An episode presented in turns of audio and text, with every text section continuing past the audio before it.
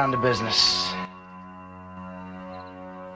I got my wild cherry diet Pepsi, and uh, I got my blackjack gum here, and I got that feeling. Mm, yeah, that familiar feeling that something rank is going down out there.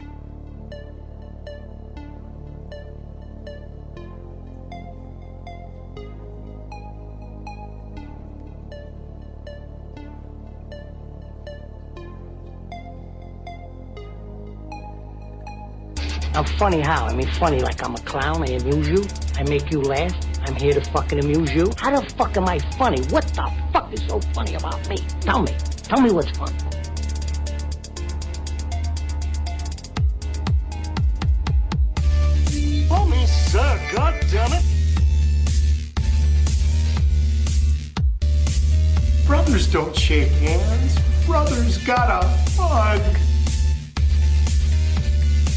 Coast. We'll get together, have a few laughs. You. As far back as I can remember, I always wanted to be a gangster. You ever seen a grown man naked? I'm so racist. Anybody move, I'll blow your fucking head off. And the medic gets out and says, Oh I'm your huckleberry. My advice to you is to start drinking heavily. Put that coffee down.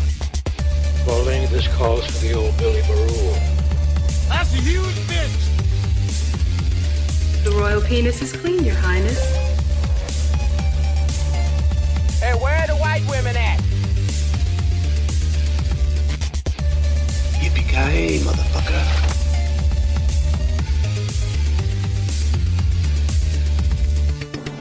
It's over, Johnny. It's over! Tis not over. It is just the beginning. That's right. You've got THT Movie Review. I, of course, am Boxman. Here, as always, with what up, Anthony? What's going on? Oh, not much at all, man. How was your holiday? My holiday was uh whatever.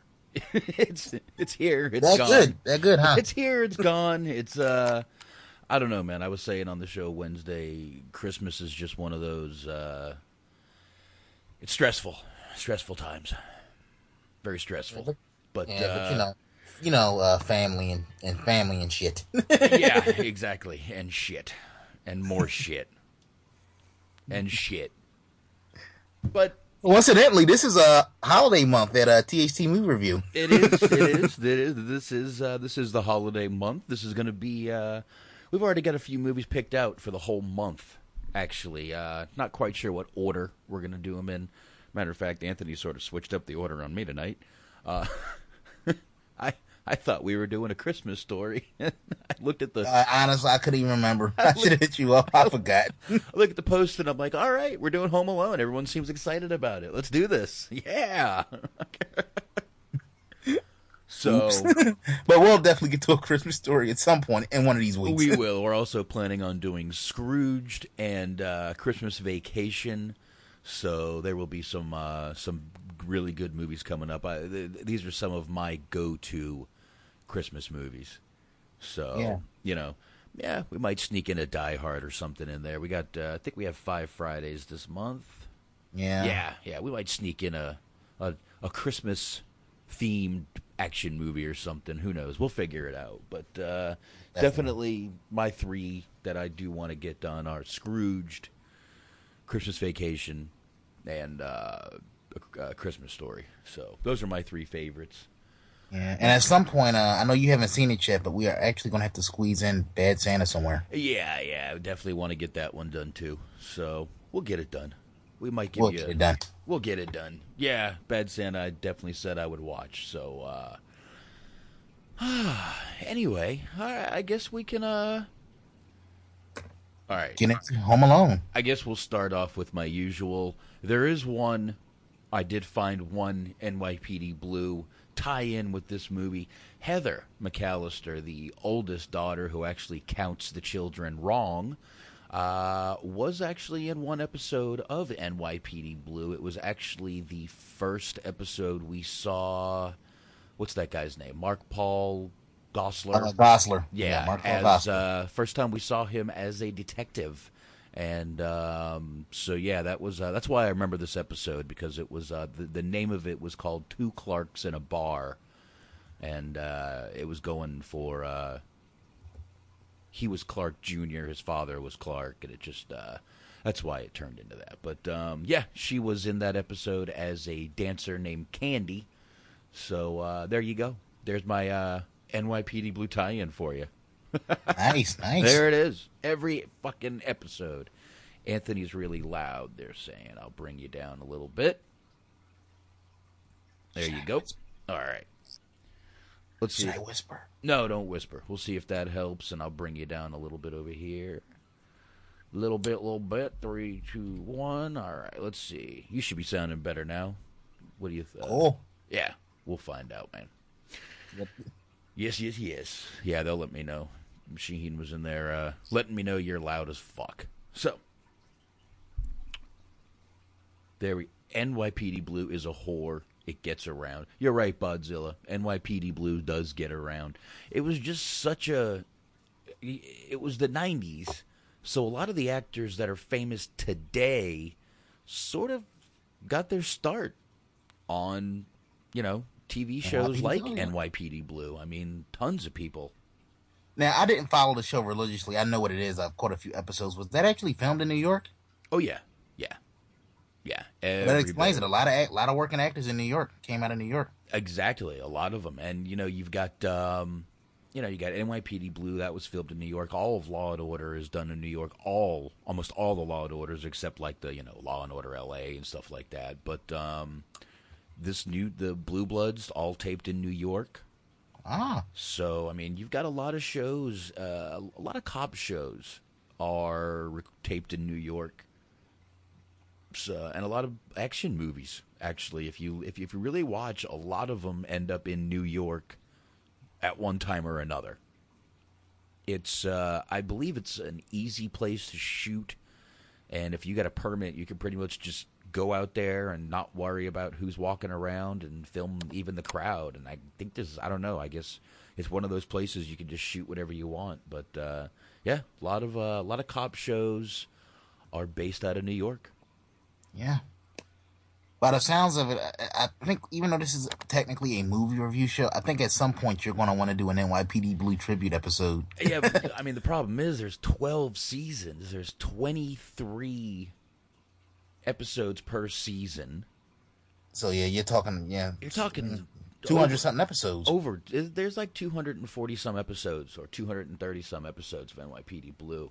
So, yeah, it is um and you know them all, don't you? uh, yeah, pretty much. pretty much. Um I, like I said, man, I've just seen it so many times and it's just I don't know. I just seen it so many goddamn times that I can pick out actors from it and it just uh it just does it. So I don't know. It's just one of those shows that I've seen so many times. It's stuck with me so long, but uh, it, it stays with me. I, I I love the fucking show. I mean, let's see. That went from yeah, ninety three to two thousand five. Wow, damn! It started in '93. Yeah, and it went all the way to two thousand five. A lot of people don't realize the show went that long. Oh, But, uh, damn! For some reason, I thought that show started like 95, 96. Nope. It started '93. n- uh, 1993 to 2005, 261 episodes, bro. Damn. Yeah, yeah, yeah. And uh, on the on the stuff that I have, I've got like you know extras and all that stuff. So, but yeah, I I, I would love to get into that show one one time, one day. It uh, it would be fun for me, definitely. Think about that for a minute, box. 269 episodes, you said, right? Two sixty one. 261. I'm sorry, 261. You said. Mm-hmm. And the one thing people remember the most from that show is Dennis Franz's ass. Yeah, yeah, and uh, That- that- that's like the one part that if nobody ever watched an episode of NYPD Blue, they remember that part. unfortunately, yeah, and uh, well, what's his name? David Caruso had a nice little view of his ass a couple times in that show. They uh, Steven Bochco enjoys showing the man ass. Uh, I I even found that in the new show I just watched, uh, Murder in the First. A lot of man ass, a lot of uh, a lot of Taye Diggs ass. N- n- not not not appealing to me. Not appealing at all. At all. Where's the FCC when you need them? Yeah, yeah, no kidding. Uh, but I don't know. Anyway, I guess we should get into the movie we're here to talk about. Uh, Home Alone. Home Alone. Not a. Uh, I mean, there's a little bit of a you know story in this. There's actually a few stories in this movie. The main point in this movie: an eight-year-old kid has to protect his home from burglars when he's accidentally left home by his family during Christmas vacation. Uh, the movie was in 1990. Director was Chris Columbus. The writer, of course, we've talked a ton about this man, John Hughes. Uh, main stars Macaulay Culkin, Joe Pesci, Daniel Stern. Uh, obviously, a few more people. I mean, you know, there's a, a, a lot more people in this movie. John Heard, Catherine O'Hara, Catherine O'Hara. John Candy. second, yep. second, on second uh, time he worked with Macaulay Culkin. Worked with him the year before. Yep. Uncle Buck. And of course, it's a John Hughes movie. We get Larry Hankin, who uh, we spoke about on the last show, was Doobie in Planes, Trains, and Automobiles, the cab driver. Yeah. Yep. So, uh, you know, obviously a little tie-in from the Thanksgiving movie we did a couple weeks ago. But uh, I want to mention, uh, Home Alone actually recently just celebrated a birthday. Mhm. Turned 26 years old. Uh, came out November 16th of 1990. yeah, wow. So, yep. I just wanted to make a few people feel old today. I shouldn't be the only one. yeah, I, uh, yeah, I feel old. I feel very fucking old right now. Uh, wow. 26 years old, man. Jesus. Ah, this movie came out in 1990. I was 15. Wow. That year was memorable for you, Hotbox. That was that one of the lost years. no, I was uh, I was still in North Carolina at 15. I was still uh, I think I was still sober pretty much. No, no, no, no, I wasn't. Not in November. No, no, no, no, no, no. I was uh, I was smoking the Chiba by then. I was introduced to the Maui Wowie by that point. you know, so uh, yeah, yeah, definitely. Um, this film. Let me do something real quick. I wanted to get right into the. Uh, I was going to jump into the box office. This movie did do good. It grossed 17 million. No, no, no. Look, look, look. Oh, I'm looking at the numbers. Good. It was made on a budget of get this box, 18 million, Mm-hmm. and grossed worldwide 476.7 mil. Yeah, yeah. This is. uh Did well for itself. Yeah, yeah, yeah, yeah. 17 million was just in the the first weekend this movie came out. It grossed 17 million. That's really good for the 90s. Um, I mean, this movie was out long, but yeah, it's let's see. Ended up making after it finally got out of the theaters. This movie was in the theaters for like nine months. Did you realize that? Makes sense. I mean, I, I mean, honestly, like nowadays, people don't like you know, not to go off on a tangent, but nowadays movies come out and they're out for a couple months. DVDs and Blu-rays are already pressed for release, so they don't really care about being in theaters. But back in the day, movies was being in uh, theaters for a while. Well, this film is actually listed in the Guinness Book of World Records as the highest grossing live action comedy ever. Uh, by the time it had run its course in the theaters, Home Alone was the third highest grossing film of all time worldwide. Uh, that is without going to video. That's without everything this video had with it, this movie. Uh, this was a giant fucking movie. Um, they, the film had such success that when a uh, film had this kind of success, they would call it being home alone. nice. Yeah, yeah, Nice. yeah, being home alone. So this movie That's an definitely, impressive feat. Yeah. because you you figure this movie was built on the back of a kid who didn't have that much experience at the time. exactly. Uh, uh, uh, he wasn't a known actor. I mean, he was known, but not known known.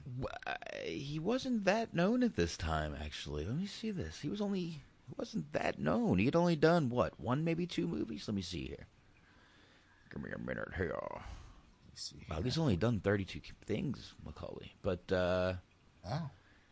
Yeah, Kid, uncredited, uncredited. Uh, Uncle Buck, he had done. Jacob's Ladder, I forgot about that movie. Uh, yeah, he'd only done a few things. Little one here, one there, two, three. Uncle Buck was probably the first real movie we saw him in. And then um, he wasn't even credited in Jacob's Ladder. It was a quick part. And then Home Alone. So, yeah, Home Alone was probably.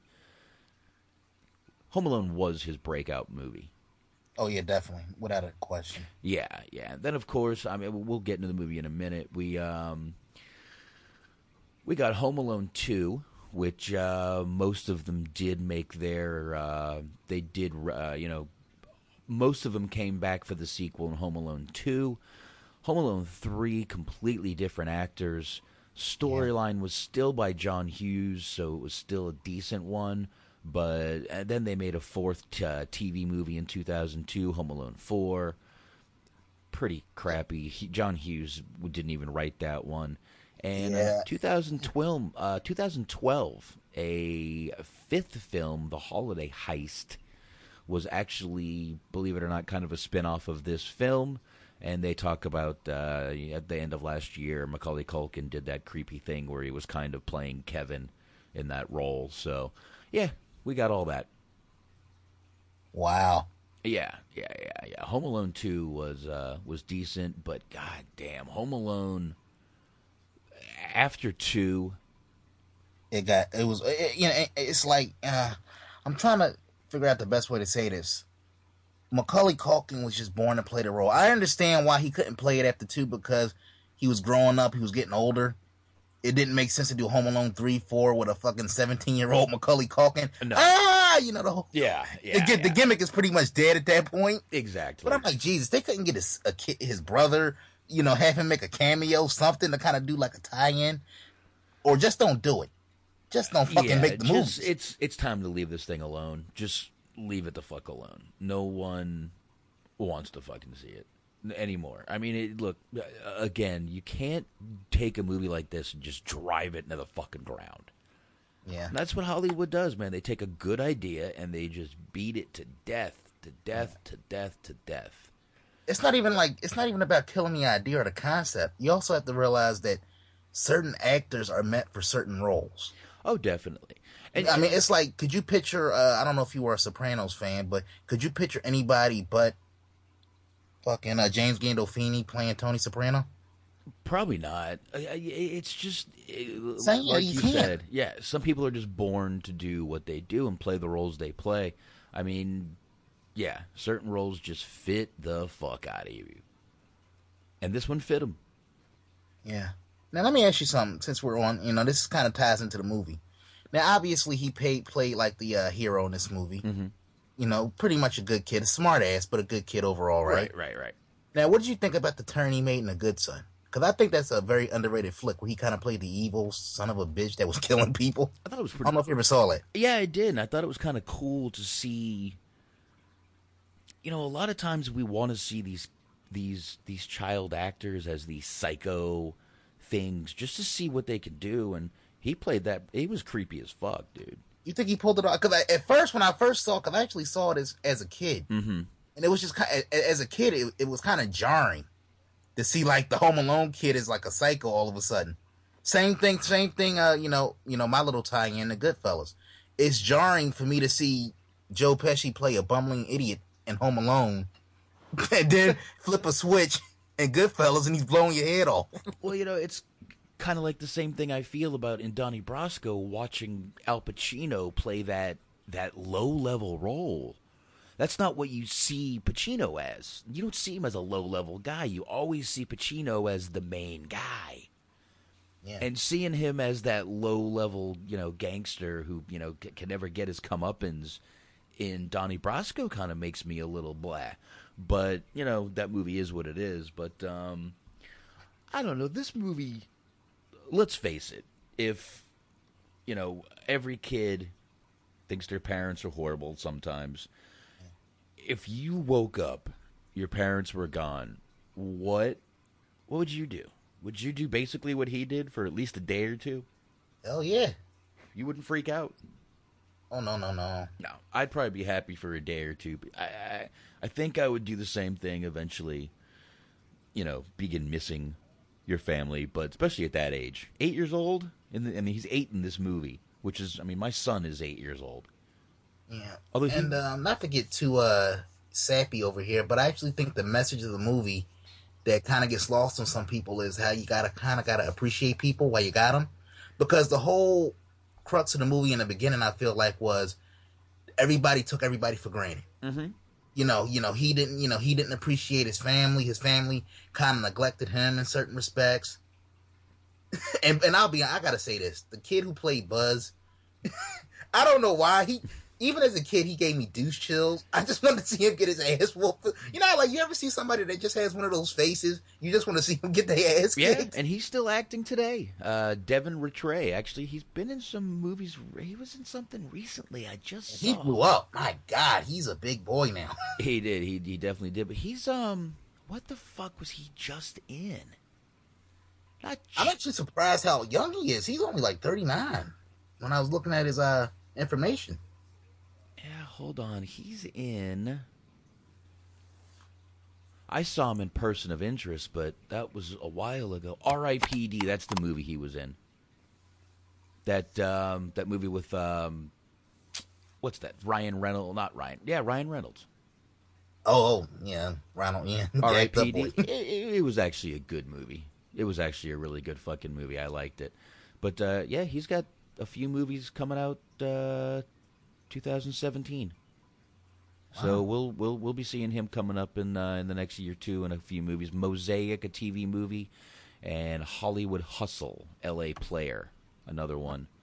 Oh, good for him. Glad to see he's still around. He didn't just kind of fall into a black hole like a lot of these child actors No, tend to do. he's got something else called Ma- Life Hack that is in post production. Looks like a, it's a movie. The title seems interesting. I'll try to have to look It's that, that uh, up. it's all about uh, cyber threats in America. Actually, the name of the movie is Life Hack. Cover your webcam. Wow, yeah, yeah. Whenever that comes out, that's gonna be a interesting thing to review on the show. It actually looks uh, pretty damn cool movie. I'm reading it a little bit here. It, uh, yeah, humorous cautionary tale about cyber threats in America. So it's gonna be kind of a comedy. That'll be funny. Nice. So yeah, he's still doing some stuff. That'll be uh, that'll be going soon. That's good. Good for him. God damn it. Yeah. Michael, who? What movie was that in? Uh, B Megs. What movie is that you're talking about? Where he was Michael Alig? Ah, God damn it! Now he's gonna make me hit fucking search Google. Played a drugged out murderer. Wow. Let's see here. Party Monster, I believe was the name of the movie. Well, that was Macaulay Culkin. Yeah, yeah, yeah, yeah. That's who he was trying to say.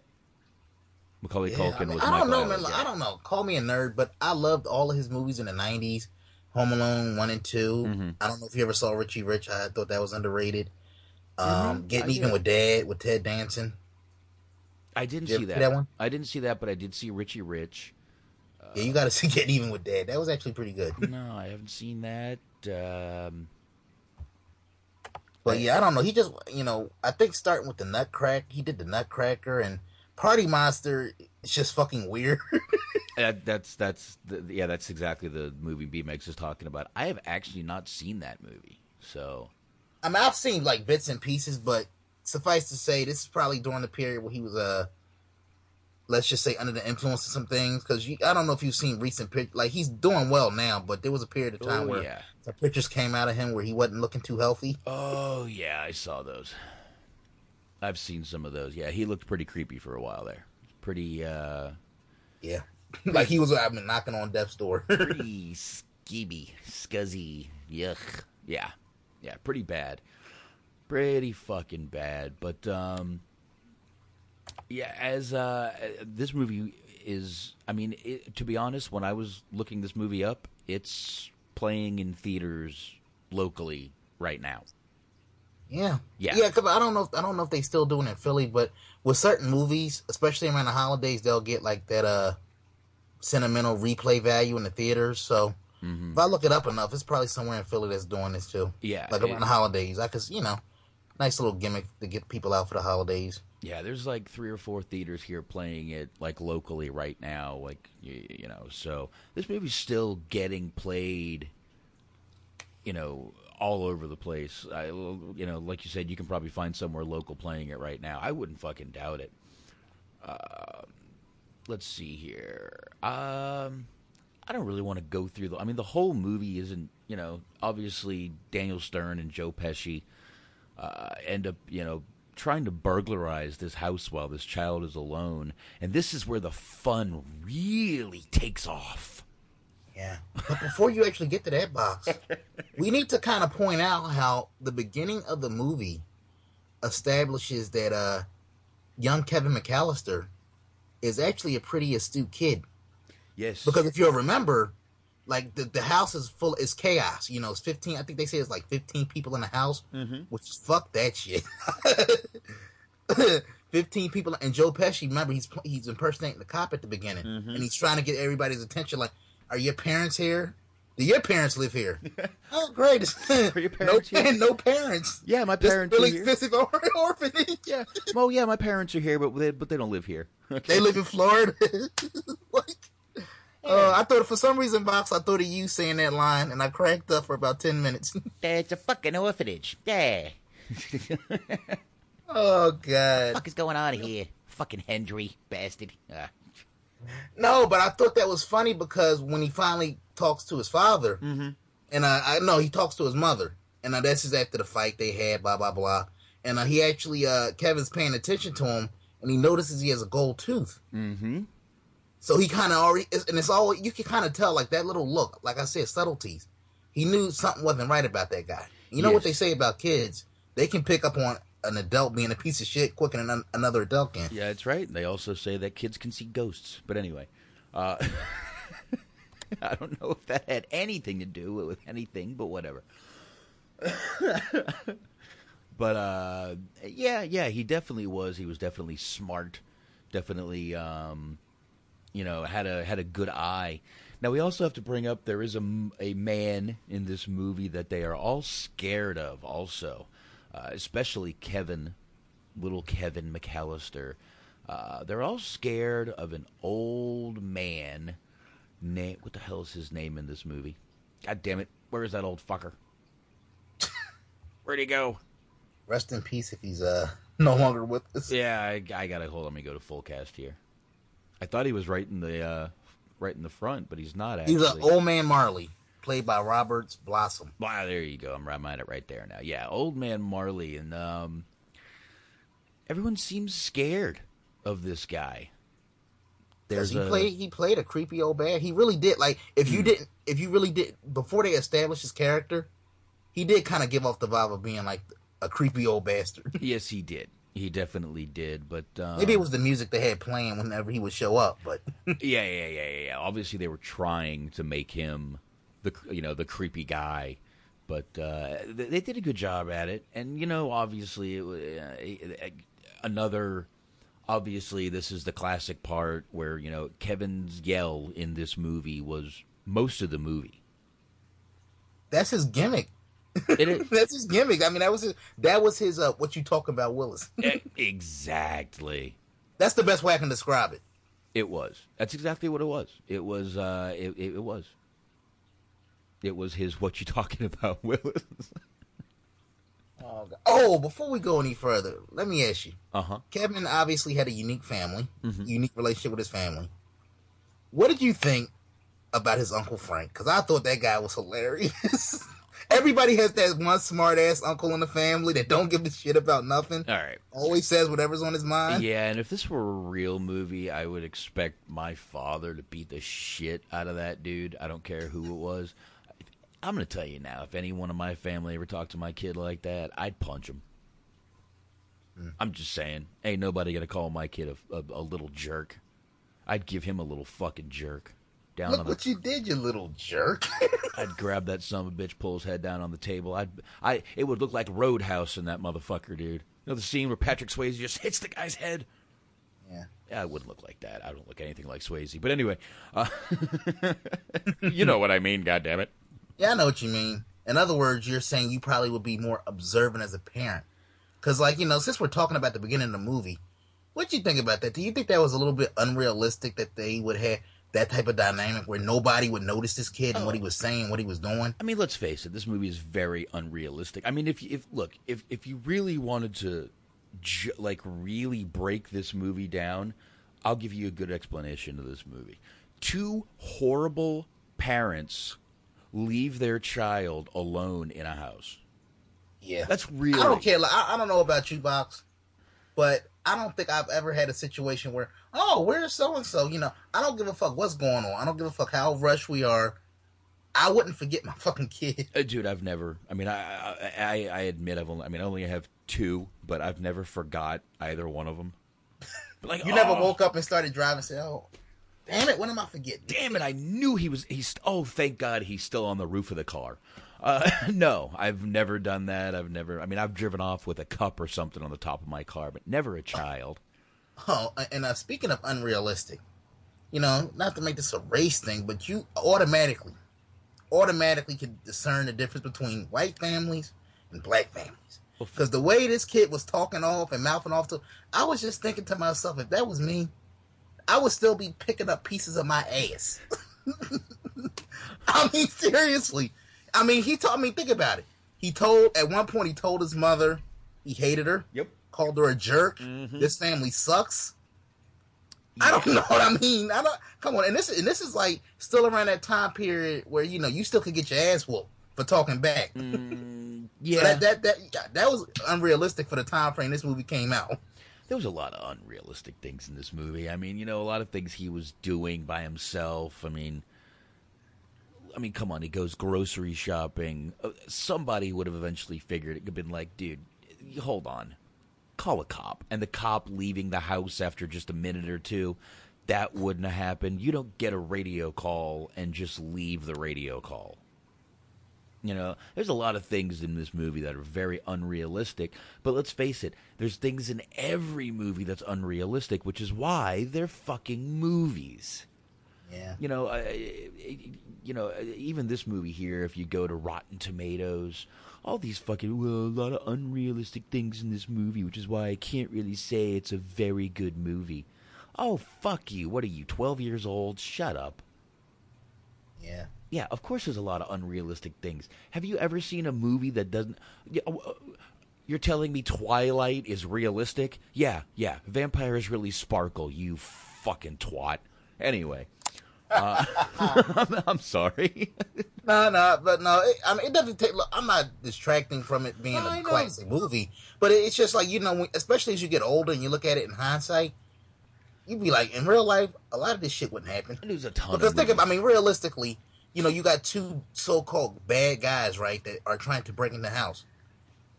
First of all, they wouldn't go through all this shit with the booby traps. They would pull out a gun and shoot his ass, and that'd be the end of it. They would take the shit and leave. Yeah, yeah. It wouldn't be all this. Oh, we're coming to get you. It wouldn't be all that shit.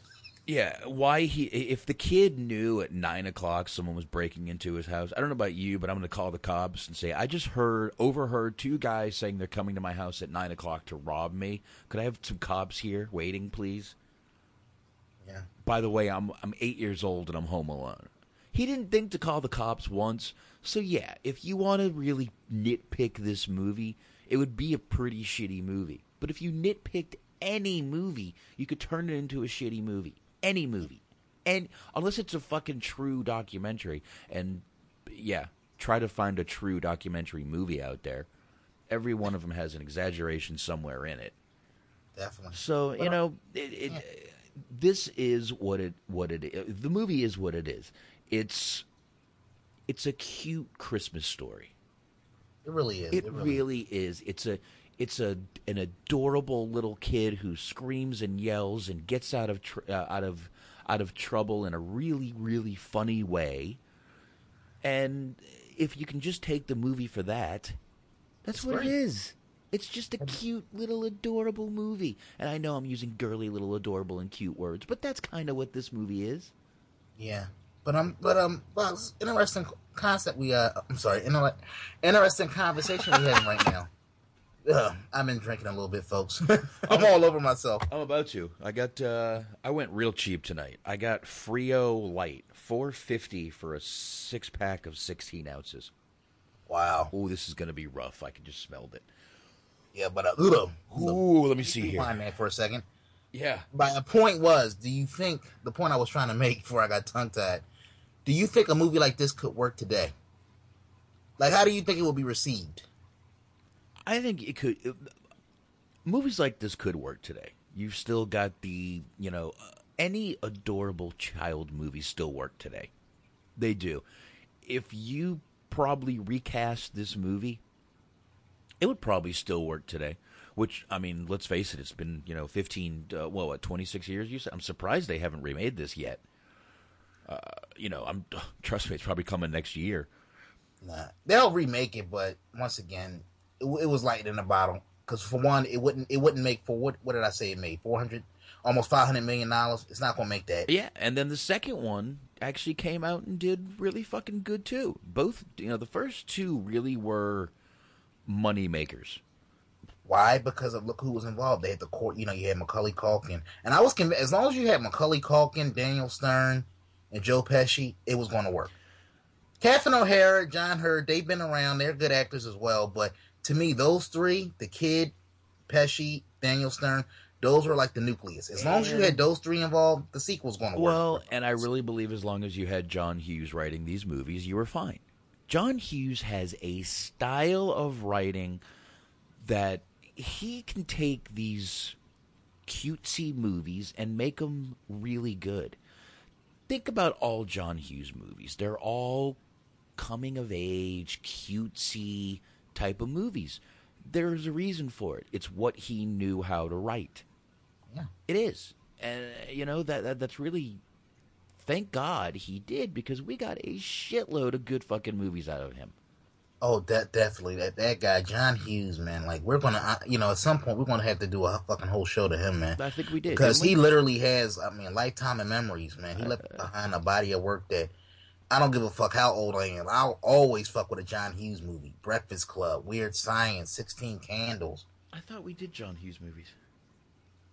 No, that was uh, it was Kevin Smith movies. Was it? Yeah. God no, I know, I know. You, we did an episode on Judd Nelson. That's what you're. I know thinking we did Judd Nelson, of course, of course, of course. Have to do fucking Judd Nelson, the Yes. man, the man, Judd fucking Nelson. But yeah, I, I- I really believe John Hughes has a uh, has a lot to do with this movie uh, being as popular as it was. And I think if uh, you know, I mean, they had him in the second one, it did fine, but starting the third one, where John Hughes wasn't writing, it started going down. Started going downhill. Yeah. And you, whoever made it just looked at the first one and said, "Oh, we just got to find a cute little kid. Oh, you're cute enough." And we just got to find two, uh, bum, you know, two morons. The adu- I mean, in other words, they basically thought the whole concept of the movie was cute kid, bumbling idiots for our burglars, and we got a hit. Yeah. Not realizing it was all about the nuances because, especially as you get older and you look at movies, you always pay attention to the dialog Mhm. And if the dialogue isn't there, it, it, it really kind of hurts the movie. Oh, yeah. Very few movies I can watch, especially nowadays, that I can watch and not pay attention to the dialog hmm Certain movies can get away with a lack of dialogue, like a Die Hard, which is basically more about the action and the dialogue. Of course. But but that it takes a special kind of movie. Not every, but for the most part, a lot of these movies you have to have good dialogue. Without dialogue, you got shit. Yeah. Yeah, pretty much, man. It's uh Yeah, pretty much. You're right. I don't know what else I can say, but definitely you're fucking right. Um let's see who else. Not who else. Where else can we go now? I'm I mean I'm at the part right now where he just left the candy store and uh he got not the candy store, the little pharmacy. He was uh he was caught he he accidentally stole a toothbrush because the uh, old man Marley walked in and scared the shit out of him. And this is where the burglars start following him home. Burglars, obviously being Joe Pesci and Daniel Stern, start following him home and figure out he is home alone. Yeah. now we should point out their uh their uh little tag name was the Wet Bandits. Right, right. What did you think of the gimmick of uh, them leaving the water running? To kind of like leave their mark. that, I don't know why, but that, that that was just dumb fun to me. I, I used to like that little gimmick. That's dirty, bro. That you come home and not only is your house robbed and torn apart, but flooded. Oh, that was. You think that was a dick move?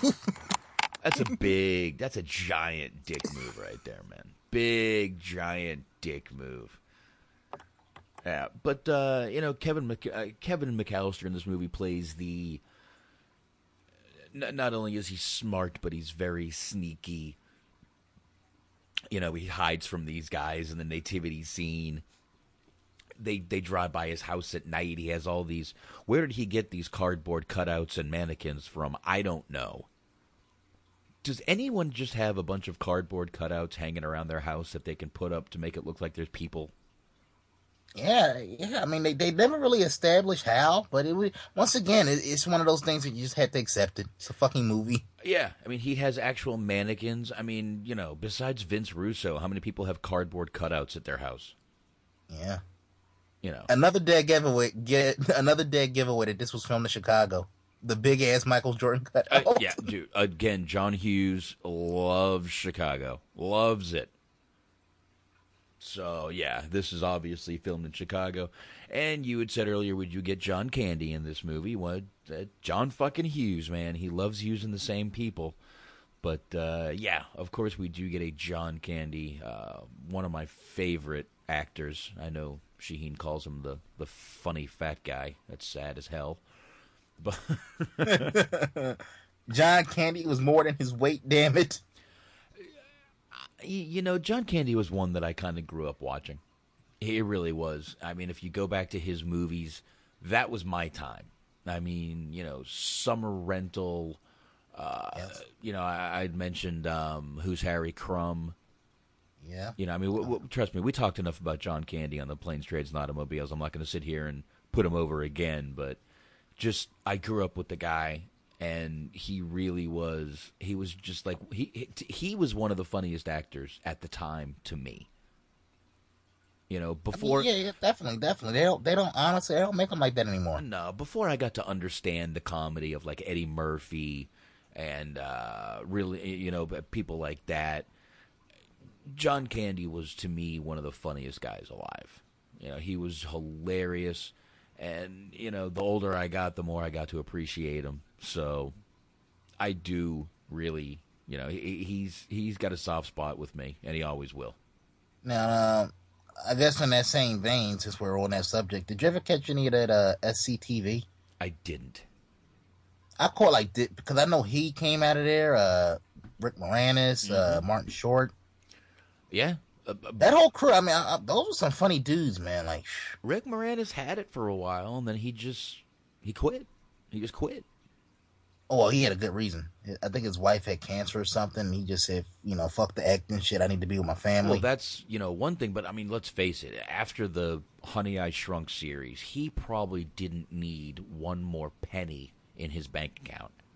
Oh yeah, I love it. I love Honey. I blew up the kid. I saw that in the movie. I love that fucking movie. Yeah, he uh, he made tons of money off those movies. Rick, Rich, and you know Ghostbusters. Rick oh, yeah. Moranis. Little he shop- probably looked at his bank account one day and said, "Fuck it, fuck it." Little Shop of Horrors. You still see new new products coming out for that movie, bro. Still, go to a Spencer. I guarantee there's something in there that says Little Shop of Horrors on it. Now let me ask you: Did you ever see that other movie he did, uh, Little Giants, with uh, Ed O'Neill? That was a good one. I don't think so.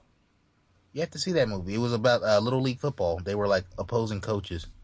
I, it's been years since I've seen it. I can't remember what, what they were high school.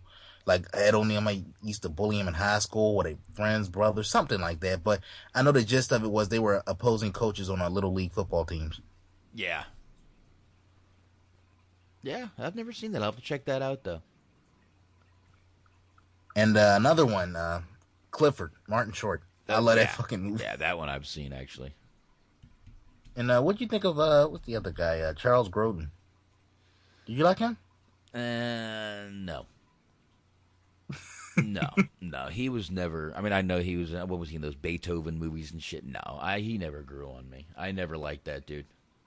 I think yeah, I like the Beethoven movie, but I figured you would have liked them more. What uh, what's that movie did with De Niro? The Midnight Run. Yeah, that was all right, but eh. Not one of De Niro's best, but it was it was decent for its time. Yeah, I mean, it was a it was an older movie of his. It was what it was for the time, but it it wasn't horrible. It wasn't. horrible. I mean, I've I've definitely seen it. I just wasn't. I've never been a huge Charles Grodin fan. I think he's kind of Bland, blah. very, yeah, yeah, yeah. He's kind of bland. So I don't know, but um, you know, obvious, uh, obviously throughout this whole movie, his family if they were going to Paris for Christmas, they do end up in Paris. They do everything they can to try to fly back. They never explain where the husband got on a flight to. They just basically focus on the mom trying to get back to her child, Yeah. which obviously is, you know, a, a- a mother will do anything to get back to her child, which is the obviously the point they were trying to make in this movie. Yeah. So, you know, And what a 360. I mean, I mean, Mm-hmm. once again, continuity. I mean, as unrealistic as this movie is in parts, there was a certain, there was, a, I love the continuity. How, like I said in the beginning, they established that there's kind of like a, I don't want to say a bad relationship, but it's a strenuous relationship between mother and son. But I would say about 25 to 30 minutes in, you start to see that both of them start to realize on on separate sides of the world that, God damn, I really do love him. I really do love her. You know, Well, yeah. I mean, of course, that's that's the obviously the the moral of the movie, if you will, is you know, uh, no matter what's said, family is family. Family comes first. yeah, That's pretty much the, the you know the premise of the whole movie. But it does show her trying to get back, trying to get back, uh, and you know, finally she does get to. I think she's in Ohio or something, and she does end up meeting John Candy. But uh, you know, there, there, there, there, there's a few scenes though in this movie that Macaulay Culkin really became known for. Um, we, you know, we are we already talked about the aftershave and the yell scene, um, but the scene where he's obviously in the bathroom singing, he kind of reprised that in Uncle Buck, where he's doing the dishes and you know singing and dancing to the song yeah. Kind of just became Macaulay Culkin, but of course you get the, you know, the Macaulay Culkin scream there. But Yeah. uh, it- you know, it's um, it, it did become, you know, it's it. This has become one of the a lot of people's top Christmas movie though. Yeah, hell, I've quoted a few things from this uh, movie over the years as a kid because I had the uh, Macaulay Culkin doll. Because, like I said, this guy, this kid was everywhere when this movie came out. Well, you know what's funny? Video games, kid, you know, dolls, the whole nine. Yeah, and you know what's funny? My my eight year old actually does look a lot like Macaulay Culkin. a lot. Like uh, we, he's we- eight. Yeah, he's little blonde headed kid. Looks looks about like Macaulay Culkin. Then you must teach him one of my favorite lines from this movie. Oh God. No, no, it's it's, it's kid friendly. Remember the movie he was watching throughout the movie? Merry Christmas, you filthy animal. Yeah, yeah. I said yeah. that a lot as a kid. That's one of my favorite lines Yep. from the movie. I I used to use the "keep the change, you filthy animal." I used to use that when I was little, when I was you know young. But uh, yeah, yeah, my my my eight year old coincidentally looks a lot like Macaulay Culkin. I could probably find a picture of him doing the Macaulay Culkin face on my fiance's Facebook if I went back. But uh, yeah, he looks a lot like this kid. Blonde hair, blue eyes, kind of the same shaped face. Yeah, my Logan looks a lot like him. So we've made him do the face a few times though. I mean, you we already talked about the scene where he um accidentally uh, shoplifts a uh, toothbrush from the uh, mom and pop shop. Mhm. Now, remember, I don't know, I don't know if you uh, ever noticed this, but remember the part where as he's walking out and the lady keeps saying, uh, "You pay for that here, young man, young man," and then and then what was the kid's name? Johnny, Jimmy, and then it's like it was like a Superman moment. Yeah. when it flashed to this kid, and he had like the 1950s hairstyle. Yep. I'm sorry. that was like the whitest moment I ever saw on camera. And he had one line: "Shoplifter." Like did you honestly I felt like Jesus. I was watching it early. I felt like Jesus. When did I did I fall asleep and wake up in 1958? Yeah, I, I, yeah, yeah. That was I. I always wondered what the hell was going on there because like they had the was. music. It was like if you listen, they have like a little theme, and he just kind of looks up like Superman or something. Like I gotta jump into action. Yeah, yeah. Jimmy, I, am kind of always did wonder if that was sort of a Superman Jimmy Olsen kind of moment that he was looking to looking to do there. Uh, obviously, we can't ask John Hughes, but I, I, I, don't know. It's like one of those little things. I always wondered what was up with that scene. yeah, it was a little odd a little odd. But uh, it again, a great scene in the movie. You know, just a cool. But yeah, he had one little line where he runs out, looks at a cop, and just goes shoplifter. And you know, Kevin, of course, is sneakier than the cop and gets away from the police officer. So, yeah. The, the uh, another moral of the story is the adults are stupid. yeah, yeah, pretty much. Here, I gotta. This is the only picture I can find. I'll post this picture in a second of my kid while you're looking that up, did you like? What did you think of the tagline of uh, Home Alone? Let me see. Let me see. A family comedy without the family. I thought that was great. Very clever. like if a family comedy would have to like. Damn, like what happened to those days when Hollywood was actually creative with shit? Yeah, I, yeah, that that that well, and this was this was the days where Hollywood was still making movies. You know, making and not remaking everything. I don't know. That that, that that's not that bad of a timeline of a um, of a line for the movie. That's not bad.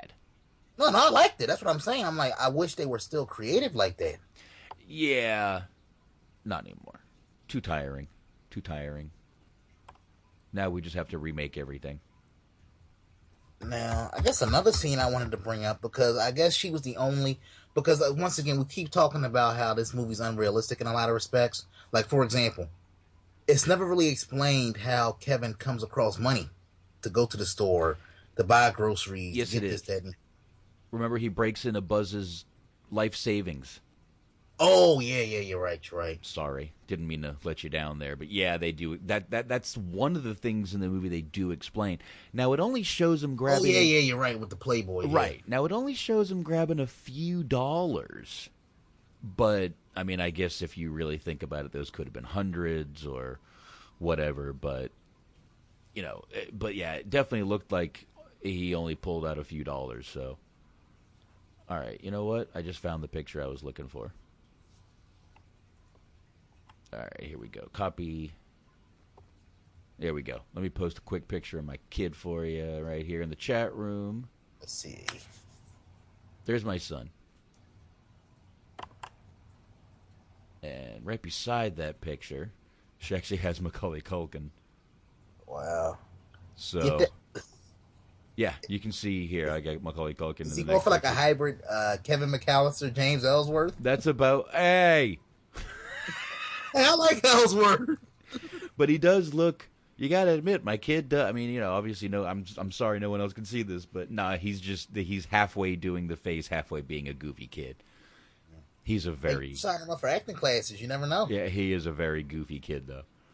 Yeah, he might have something. He, a lot of goofy kids have made money in his business. Listen, uh, we've been told to put him in modeling, but uh, I don't want to do that to my child. But uh, yeah, yeah, yeah. This is uh B Megs brings up another great line in the movie. Oh, Buzz's girlfriend. Woof. another shit, another underrated line when is when when he's flipping through the Playboy. Yeah, and he kind of tosses it like everybody's naked. Mm-hmm. It's like how little he would like. Think about it. It like picture yourself, box at eight nine years old. Uh huh. If you come across like one of your dad's old Playboys, would you look at it like, ugh, gross, or would you be like, ugh? eight years old. Eight, nine years old? Eight years old, I was probably still would have. I, I believe that was probably still. What the hell is this? Maybe. I'm trying to think. No. Yeah. Maybe. You were still you were still in that uh girls have cooties phase. I think I might have been at eight years old. I might have been. Yeah, yeah, I think I was. I think it was like the next year where I was kind of discovering that uh, girls got something I wouldn't mind getting into. Ironically enough, I don't think you'll find too many eight nine year olds today that'll go ew. no, no shit. They don't need fucking magazines anymore. They got fucking internet. They can look up hardcore porn without even fucking telling anybody anymore. Saying the struggle of what it was to hide shit from your parents way back when. yeah, yeah, man. You had to you had to hide shit and uh, hide magazines. Now you can just fucking put it on the computer, and parents can't use computers. Yeah. Well, I can. My kid's gonna have a tough time, but he keeps finding tricks though. He's pretty smart, man. He's pretty fucking smart, my eight year old. I, I I'm amazed sometimes at what he can do on this computer. I mean, he's got a game called Garry's Mod. He figured out how to go to a website, get add-ons for the game, and how to put them in and everything by himself. Eight years old. Wow. I was impressed. Yeah, you have a boy genius on your hands. Then He's very technologically uh, gifted, so you know that's a good thing. But um, you know, my parents scream and yell, "Oh, you gotta watch out! He's, get, he's too involved in the video." game. I'm like, yeah, that's all right. When he's writing video games and you know buying me houses, I'll be fine. I'll be fine because he's that. I mean, he uh, and these games now they're all open world. You just go in and you start building. You build whatever you want in these games now. So that's what he does. He goes in, he builds them, he makes things. He did this, he does, and I'm like, dude, I was like 18 before I even had a computer. Yeah. And, and you know, I was like, I think I was like 22 before I even had like one in my house as my own computer. now let me ask you: these games are free, right? That he's uh downloading and buying. Yeah. Yeah, because I was watching the court show and no joke. You know, how, like a lot of the games you download on your phone or your computer, they have like a little fee to them. Mm-hmm. Somebody, I don't know how this even happened. Somebody charged up like a thousand dollars on somebody's phone bill, and like six, seven hundred of it was the games. Oh. But you was buying like you had to buy like the powerpoints and this, that, the extra stuff. I'm like, Jesus Christ. Yeah. The hell you got going on in your life that you spending six, seven hundred dollars on games? Well, thank God. I, you, I, I got to put my thumbprint in. You can't buy anything on my phone without my print, my thumb. That's how I got mine set up too. Yeah, yeah. You must have an iPhone. So yeah, I got mine all set up like that. I no, no, no. And you know what? We did find my son. We, he did get a few things on Amazon one day from his Kindle that we didn't realize we hadn't blocked. And uh, he bought four or five games, but he only charged up like thirty-two dollars total. Yeah. But still, yeah, but still, 30, 30 big difference between thirty-two and six, seven hundred. Shit, charge up six, seven hundred. I'd be suing somebody too. nah, you be suing them, pulling the gun on them, ass whooping. Nah, he wouldn't have known he did it. Although me, maybe he did. I don't know. you never know with that kid. But uh, yeah, yeah. I mean, he's. Uh, I don't know. I got a feeling he's going to be a uh, computer programmer. He loves computers. He wants to learn how to animate. Like, oh, I don't even know how to do that.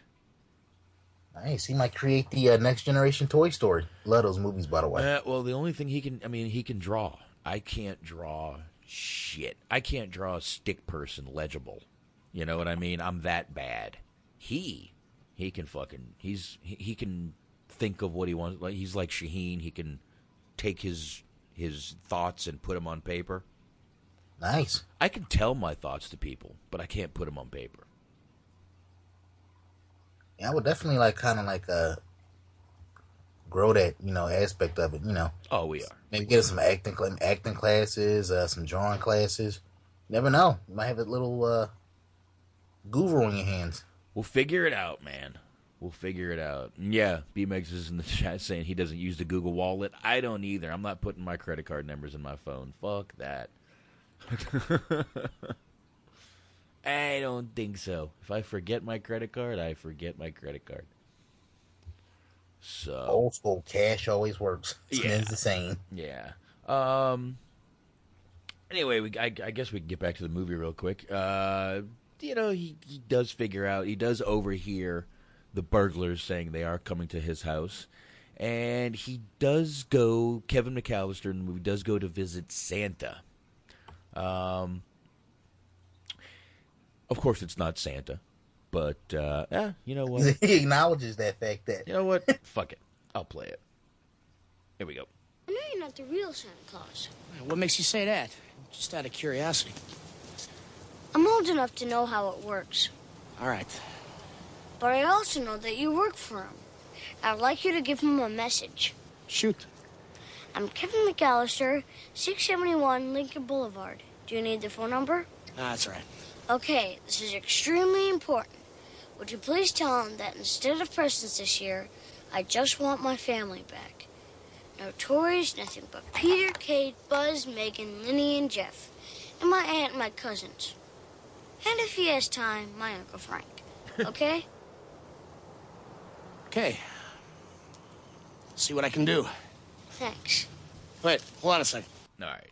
Uh, obviously, the uh, the turning point in the movie. Every movie has a turning point where the uh, he realizes all he wants is his family. After saying he wishes they were gone, now the only thing he wants is his family back.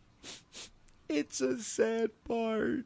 So you know, but it is a turning point where he does realize, God damn, I miss these fucking people.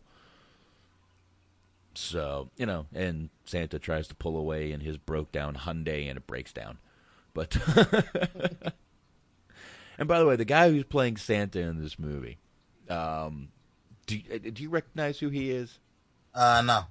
Did you ever see um god damn it. Um ah, ah down Periscope. familiar to me, but I couldn't put my finger on who No, it might have been. uh down Periscope. oh yeah, I remember that. Yeah. He was the cook in Down Periscope. I have to go back and look at it, but yeah, that- Yeah. I know. I remember that movie though. Yeah, he was in the. He was. he- He's actually been in a few things. He's been in. um Jesus, he might have been in NYPD Blue for all I know. Here, let me find out real quick. Here, I got him right here. He was in some of the stuff that I remember him. He was in Coyote Ugly. Okay, what's his name? Ah, Hold on a second. Uh, Ken Hudson Campbell. Hmm. Ken Hudson Campbell. Uh, been doing acting for a long time. Uh, this was one of his bigger roles, believe it or not. This quick one. He, but he was in Groundhog Day and a quick scene in there. Oh wait, is that the guy that uh, Bill Murray knocked out? Yes. Is he that guy? Yeah, the man in the hallway that he knocks out. Yes. Oh yeah, yeah, yeah, yeah, yeah, yeah. Yeah. I love Groundhog Day. yeah, yeah. Uh, he was Max in Armageddon, the guy that um, he he gets blown up in the uh, on the uh, asteroid they're on. Uh-huh. So he was in uh, Armageddon. Like I said, he was in um, Coyote Ugly. He was in Doctor Dolittle two. He was the friend of um, the friend that he goes to see at the zoo. Um, let's see, what else has he been in recently? Recently, he was in Mike and Molly for a while, and uh, he's got a couple things coming out uh, next year. Good for him. But uh, yeah, yeah, yeah. He's he's another one of those. You know, we always talk about the the underrated guys you don't always know or see. He's one guy. When I see him, I'm like, God, I fucking know that guy. Um, he was in a TV show early back that I used to watch. Herman's Head. Ah, If you remember Herman's Head, he was also one of the one of the uh, one of the uh, the things in that movie. One of the um, uh, what do you call that? Voices. Sorry. I started drinking. yeah. Hey, it's one of those things. It's Yes. Friday night. and the lighter is flicking. So yeah, yeah, yeah, yeah. He was in Herman's Head. It wasn't. It was a popular Fox comedy at the time. He Yeah, Fox had a lot of fucked up shit, but uh, it's funny, man. Like Fox, would you say Fox is like the last of the renegades when it comes to the shit that they still air? Hmm. I really believe Fox is in a. Ve- my opinion, Fox is trying to be the next Comedy Central. They're trying to be that hip, edgy, you know, we curse after this time too. Hey, watch us instead of South Park. You know, hey, watch Rescue Me, not South Park. But Well, um, I don't know. In a lot of ways, though, they were like, if you really think about it, the history of it, they were like the original Comedy Central. They kind of were, and it, but you know, Comedy Central just took. They took, I mean, Comedy Central took it to another level. They But did. They by did. eight by eighty standards, when they had on, what was it Married with Children? hmm And then FX came along and really started taking shit over too. So I don't know, man. A lot of TV stations are just trying, starting to get edgier, and you know, since we have a wrestling show, it's just you know, so I'll mention it. And stuff like wrestling is getting more PG every day. Strange. P- P- everyone else is trying to get edgier, and you know, one of the Yeah. crazy stuff, man. What kind of world do we live in where you're more likely to hear the word "bitch" on ABC at nine o'clock than Monday Night Raw on Yeah. the USA Network? Yeah, exactly. Yeah, you, yeah. You, you're more likely to hear the word bitch on like elementary at fucking seven o'clock at night than you are raw at fucking you know nine o'clock, ten o'clock. But anyway, we don't want to. We, we, we don't have to get into wrestling tonight. We're we're uh, we're here now. After the Santa part, another touching part happens. Um, we, we obviously have to get into this part because this this this is another uh, sad turning point in the movie. He actually ends up uh, going to church to try to pray for his parents to come back, and old man Marley walks in and sits beside him. Yes, and he, in a rare moment Mm-hmm. of clarity, gets they get to know each other. And old man Marley basically spills his heart, telling him about it, some problems he's had with his son. Uh, basically, he would do anything, give up anything, to have more time with his son. Um, you know, that's why. You know, the, the the rumor was he killed his whole family and they were never to be seen again. But there wasn't enough evidence, man, to put him in jail.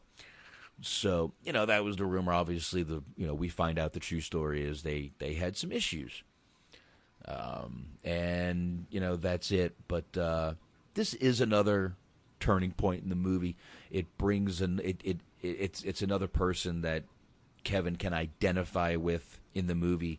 Family problem to family problem. Uh, obviously, which is why they brought this scene up. Besides the fact that John Hughes loves doing stuff like this and having these adorable, touching parts. and it also provided a little bit of foreshadowing. Mm-hmm.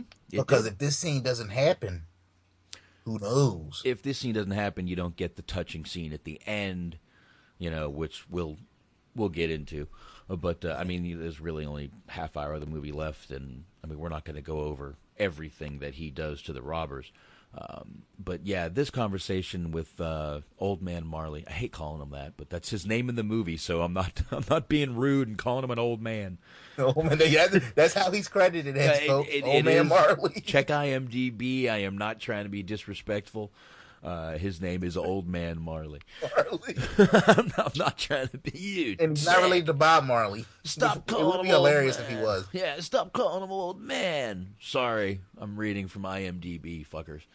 Um, but yeah, yeah, yeah. There is a, and, and it was a nice, cool scene with them too. Actually, you know, he he he spills his guts, and Kevin McAllister. Kevin realizes that, you know, they they kind of have the same problems, and they shake hands, and he Kevin realizes, actually gave him a little pep talk about, yeah, how hey, hey, talk to your son, you know. Reach But out. what if he doesn't want to talk to me? Yeah. We shall know.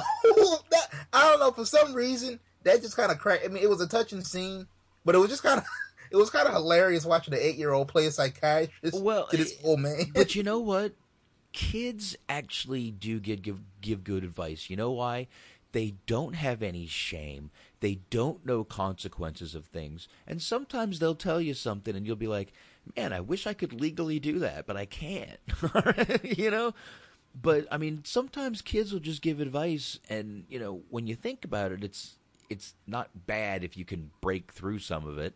Basically, he's without filters. Let's yeah, basically what what he said was the worst he can tell you is no. You know, and how many times have I've heard that from my father a ton of times. And being a salesman, we say that all the time anyway. The worst a customer can say is no. The worst thing they can do is throw you out of the account. Life sucks. You go get another one. You know, but uh, he does come back from this meeting, and this is a me- I don't know meeting, whatever, whatever you call it, church gathering, and uh, he breaks out his battle plan for the two robbers, obviously Pesci and Daniel Stern, coming up to uh, rob his house. He dumps water on the front stairs because it's freezing temperatures. He's heating up things to put on the door handles. Uh, buzzes tarantulas walking around. Uh, you know, obviously things that I'm not sure how many kids would have thought of. I don't know why they had roofing tiles and roofing tar hanging around the house, but doesn't everybody? Oh, famous scene from both movies. The uh, paint can spot with the that's tied to the rope. Mm-hmm. That was actually a little uh, homage. They actually uh, paid that off in both movies. Yeah, yeah, they definitely, yeah, they did. You're right. Uh, he tars. I mean, he's got tars and feathers. He puts out stars and Christmas ornaments for him to step on. He sets the house up. Everyone knows what he does in this part of the movie. This is basically. I'm not even going to say basically. This this is the best part of the movie. This is the scene of the movie people will remember this movie for. Yeah. You know, this whole scene is what it's remembered for. Uh, you know, all the torture he puts these guys through. And these two guys play such good parts in this movie, man. Yeah, and I mean, you talk. I mean, you know, I want to bring this up. You know, we, you put over John Candy. You know, we, are. you know, I, I'll always put over Joe Pesci. I mean, if he never did another good movie in his life, I'll always let that do for Goodfellas and Home Alone. but Daniel Stern is another guy, man. He's been around forever. I don't think he gets the credit he deserves, man. He he's been in a lot of good things. He does. And I mean, obviously, everyone thinks of him from more City Slickers. Yeah, City Slickers, Home Alone. Yeah, uh, but I, I really think people known have have him known for City Slickers, though, which is really what I, I somehow he got more known for that than this movie. Sometimes you'll be like, you know, that's the guy from uh, Home Alone, and they're like, oh yeah, it is, and you're like, because he's, he's very clean shaven in City Slickers. yeah, yeah, he doesn't he doesn't look. I mean, he's, you can tell by the voice. He's got the voice you can remember. I mean, you could facial. I could tell who he is, but I guess if you're if you're not really like a astute movie a movie person like Mhm. that, you're not gonna really pay attention necessarily. Yeah, and he's done a ton of a ton, ton, ton of movies. Um, tons I haven't even heard of, but I mean, he was even in Born in East L.A., the Cheech and Chong movie. Uh, uh, let's see, My Blue Heaven. That's one of my favorite. And you know what? We just talked about Rick Moranis, Rick Moranis and Steve Martin in that movie. If you haven't seen My Blue Heaven, see it. I believe it's on Hulu. Uh, but yeah, he was in City Slickers. He came back also in Home Alone 2. Rookie of the Year. Yeah, I liked him in a little movie. Uh, I don't know if you saw it, uh, uh, Celtic Pride. Mm-hmm. Uh, you know, a lot of people shit on that movie, but I liked it. Fuck it, I liked it. Yeah, and you know, kind of after uh, he really didn't do a lot. He did a bunch of small things. He started doing some pretty much little quick TV TV roles, and uh, that's pretty much all he's been doing is just some TV roles lately. You know, just coming in and that's it. He was just in the um, series Manhattan Oh wow! from 2014 to 15. It's canceled already.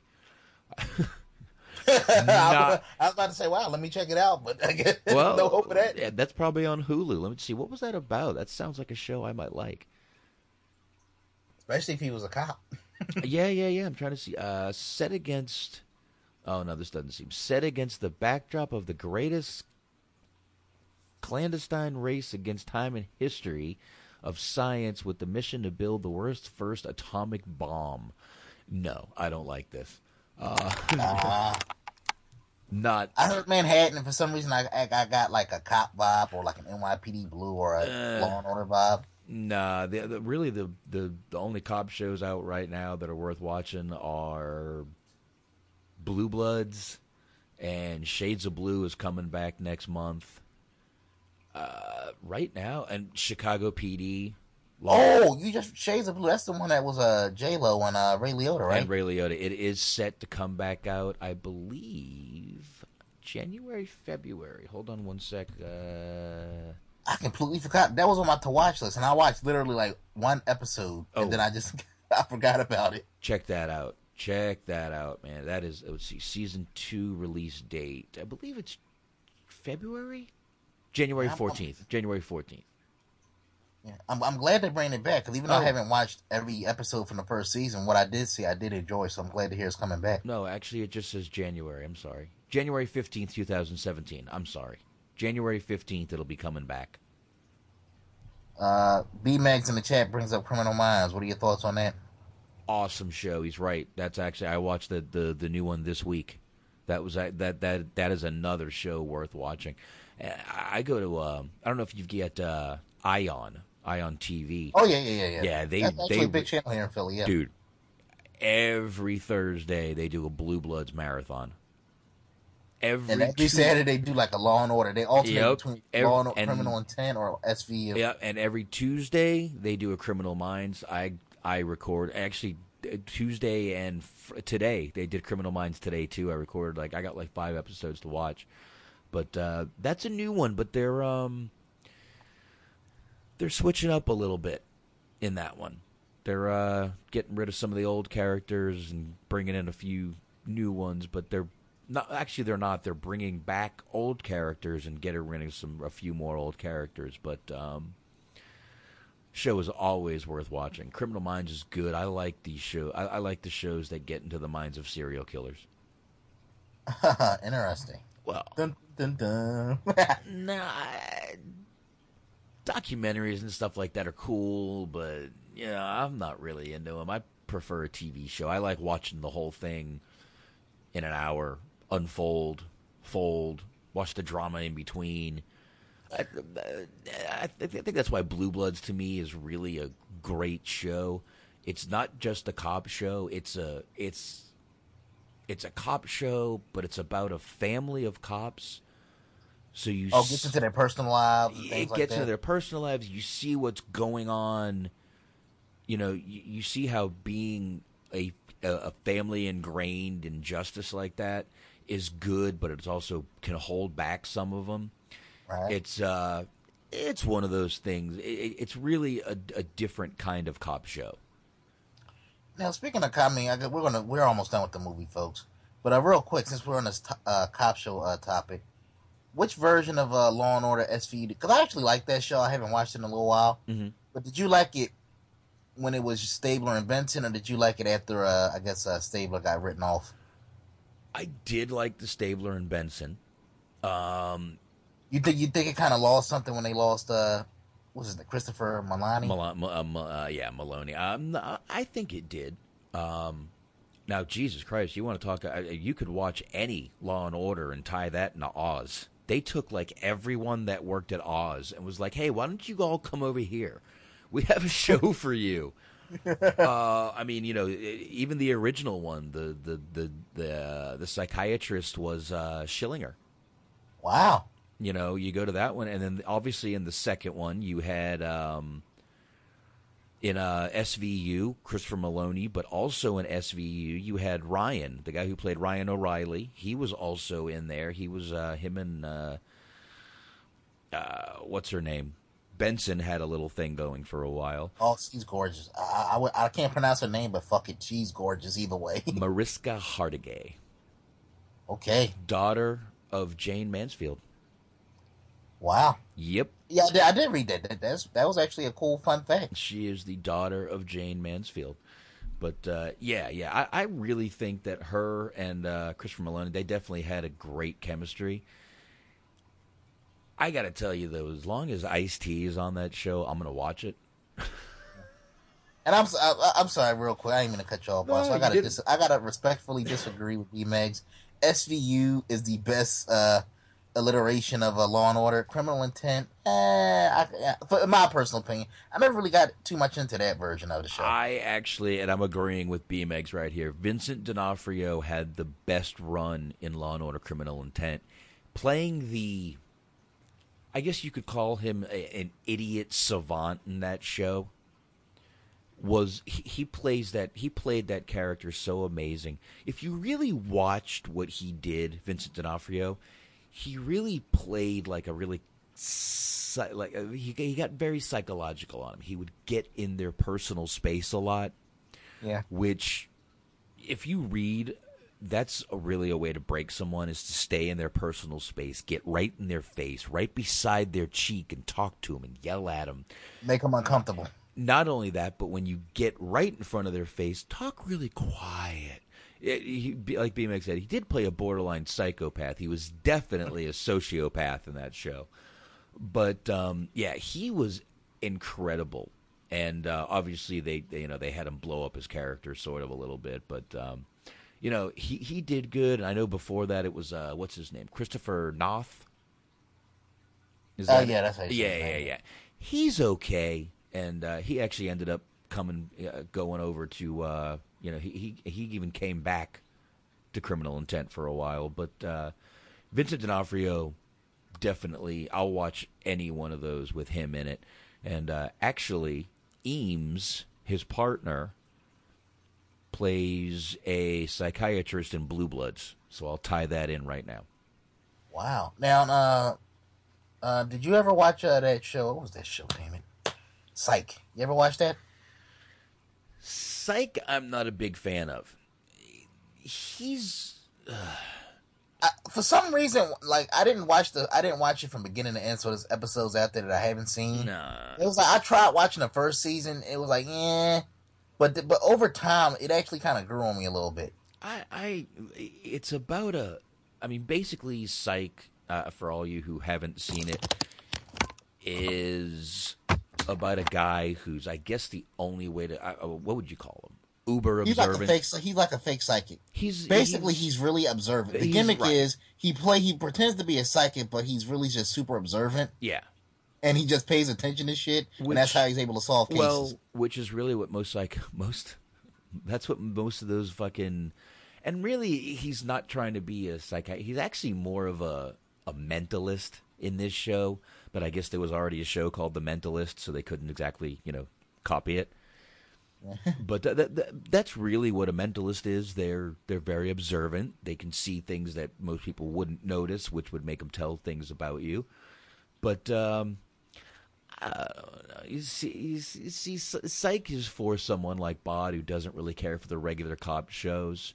Um, and they, they probably would a sh- watch a show like Psych just to, you know, it, it's at least some sort of crime show they can enjoy. Um, B Megs brings up Burn Notice. I tried to get into Burn Notice. Um, I could. I, I think I watched five minutes and I tapped out. I think if I watched it from show one, I could get into it, but I haven't. I, I, I really probably and it, it's on Netflix. It's out. It's on my list to uh, go through and watch. But it's kind of like you know, Criminal Minds. I love. I still haven't seen the first four seasons, and that show's into its fucking twelfth season now. You know, Wow. you know. I mean, Law and Order. I haven't seen some of the first, first, first Law and Orders. I've seen them, you know, out of order. I haven't seen them in order. same with. Same. Honestly, I've never watched the original Law and Order. I, I don't think I've ever seen one episode Oh, from they're there. good. The ones with Jerry Criminal Orbach. Intent. I've only really watched SVU. The ones with Jerry Orbach are excellent. I, I really will say that. But you got to realize, Law and Order was on for fucking twenty years, nineteen ninety to two thousand ten. That's a hell of a run. 20 years, people. And it had so many spawns off of it. Let me see. Let me see if I can find all the Law and Orders here. Uh, Criminal Intent. Yeah, Criminal Intent. Here. Los Angeles was was one, wasn't it? Law- Or I'm sorry, that was CSI. No, no, no, no, no, no, no, no. Law and Order L.A. I think you're right. Hold on a second. Law and Order. Okay, they had Law and Order here. See all results. Law and Order.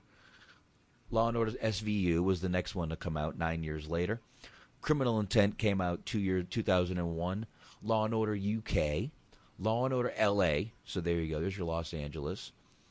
Um, I know they had another one that was like Law and Order Trial by Jury. Yeah, yeah, I, I remember that one. That Never had, watched it, but I remember it. That had uh, one of the guys. There it is. Law and Order Trial by Jury. Um, wow, there was a bunch of older shows. Jesus, the I mean, the, the Simpsons 28th season. My God, Mm-hmm. Jesus, and they never aged. That's fucking amazing. About the, that's the one thing I will say about the Simpsons. They've kept that shit on fucking forever. They have, but man. nobody seems to fucking age. And South Park isn't well. That's the good thing about cartoons; they don't have to age. That's why South Park can do what it does forever, dude. That's why they can do it forever because cartoons never have to age, bro. You know what I mean? I mean, South dude, South Park's been going since 1990. What seven? yeah, 97, 97. yeah. 1997 South Park has been going for and they're still going. So I mean that's a fucking strong show too, man, but uh yeah. Law and Order has gone yeah. The, the original Law and Order went 20 years. You know how fucking long it would take to watch 20 dude. How many fucking episodes is that show? God damn it. And you figure each episode, you figure 20 seasons, probably 25 episodes a season. Uh, probably 23. I'm guessing. I could be completely wrong. Uh, give me a second here. Seasons, see all. And once I hit that, it'll bring up how many shows there are. There are. No, didn't bring it up that way this time. God damn you. God damn you, IMDb. You're fucking with me. Quit fucking with me. Yeah, dude. Fuck it. 20 seasons. Do I need to do 20? 20 fucking seasons, man. And they went through a lot of people. I, I believe the best ones were the uh, ones with uh, Jerry Orbach. If you don't know him, he was the dad from Dirty Dancing. Oh yeah, yeah, yeah. Okay, yeah. yeah. I mean, if you don't know him from that movie, please watch it. Um, I really like those episodes. I mean, but I mean, tons of fucking episodes. I couldn't even. I I, I don't know if I'd be able to watch them all. Or you just have to kind of like episode a day. Four hundred and fifty-six episodes. Oh yeah, I looked it up too. My yeah. Yep, four hundred and fifty-six fucking episodes. I can't watch that much, dude. But I and If you watch an episode, you can get it done probably about a year and a half Mm. if you watch one episode a day. I would, I would. That's the problem. I would watch more than that. But I mean, Criminal Minds is the same way. It's going to like a twelfth season. Yeah, two thousand five. It's been around for. So this is almost in a tw- another one I need to watch all of. But Criminal Minds, man, I, I one of the, you know the good thing about that show is it's it's they have a lot of facts in that show, and they're actually facts. Most of their facts you can go to Google and they're real. It's not bullshit. But uh, I really do like that show. But um, Wait a minute, wait. I'm looking at uh, pictures here. When I was looking at Anthony Anderson was on Law and Order. yes, he was with um, what's that guy's name? Uh, Constantine. Um, fuck, give me a second here. Was, it, was this? Was this? Ew, It was recent. Again. Was It this the original uh, Law and Order? Yeah, he he he. I think he finished up that that show. Hold on a second. The fuck, damn. Let, me go to 2008. I believe it was 2008, 9, and 10 he was on that show for. No? Cause I'm looking at the picture. I'm like, is that Anthony Anderson? I, I honestly did not know he was on that show. Yeah, he was, and he was good. He was very good. Here, I'll tell you right now. Let me go. Uh, here, I'll just look him up instead. That'd be easier to do. Good God. Yep, Anthony Anderson was on that show, and I, he was great. I thought. He's another one who was on a. He's he was in a ton of stuff, and I mean he gets his his props, but Anthony Anderson, yeah. Let's see, Law and Order. He did from. Oh, he was in Psych. He was in that. He was in Law and Order from yeah, 2010. So he did the last year of of Law and Order, 50 Oh. episodes.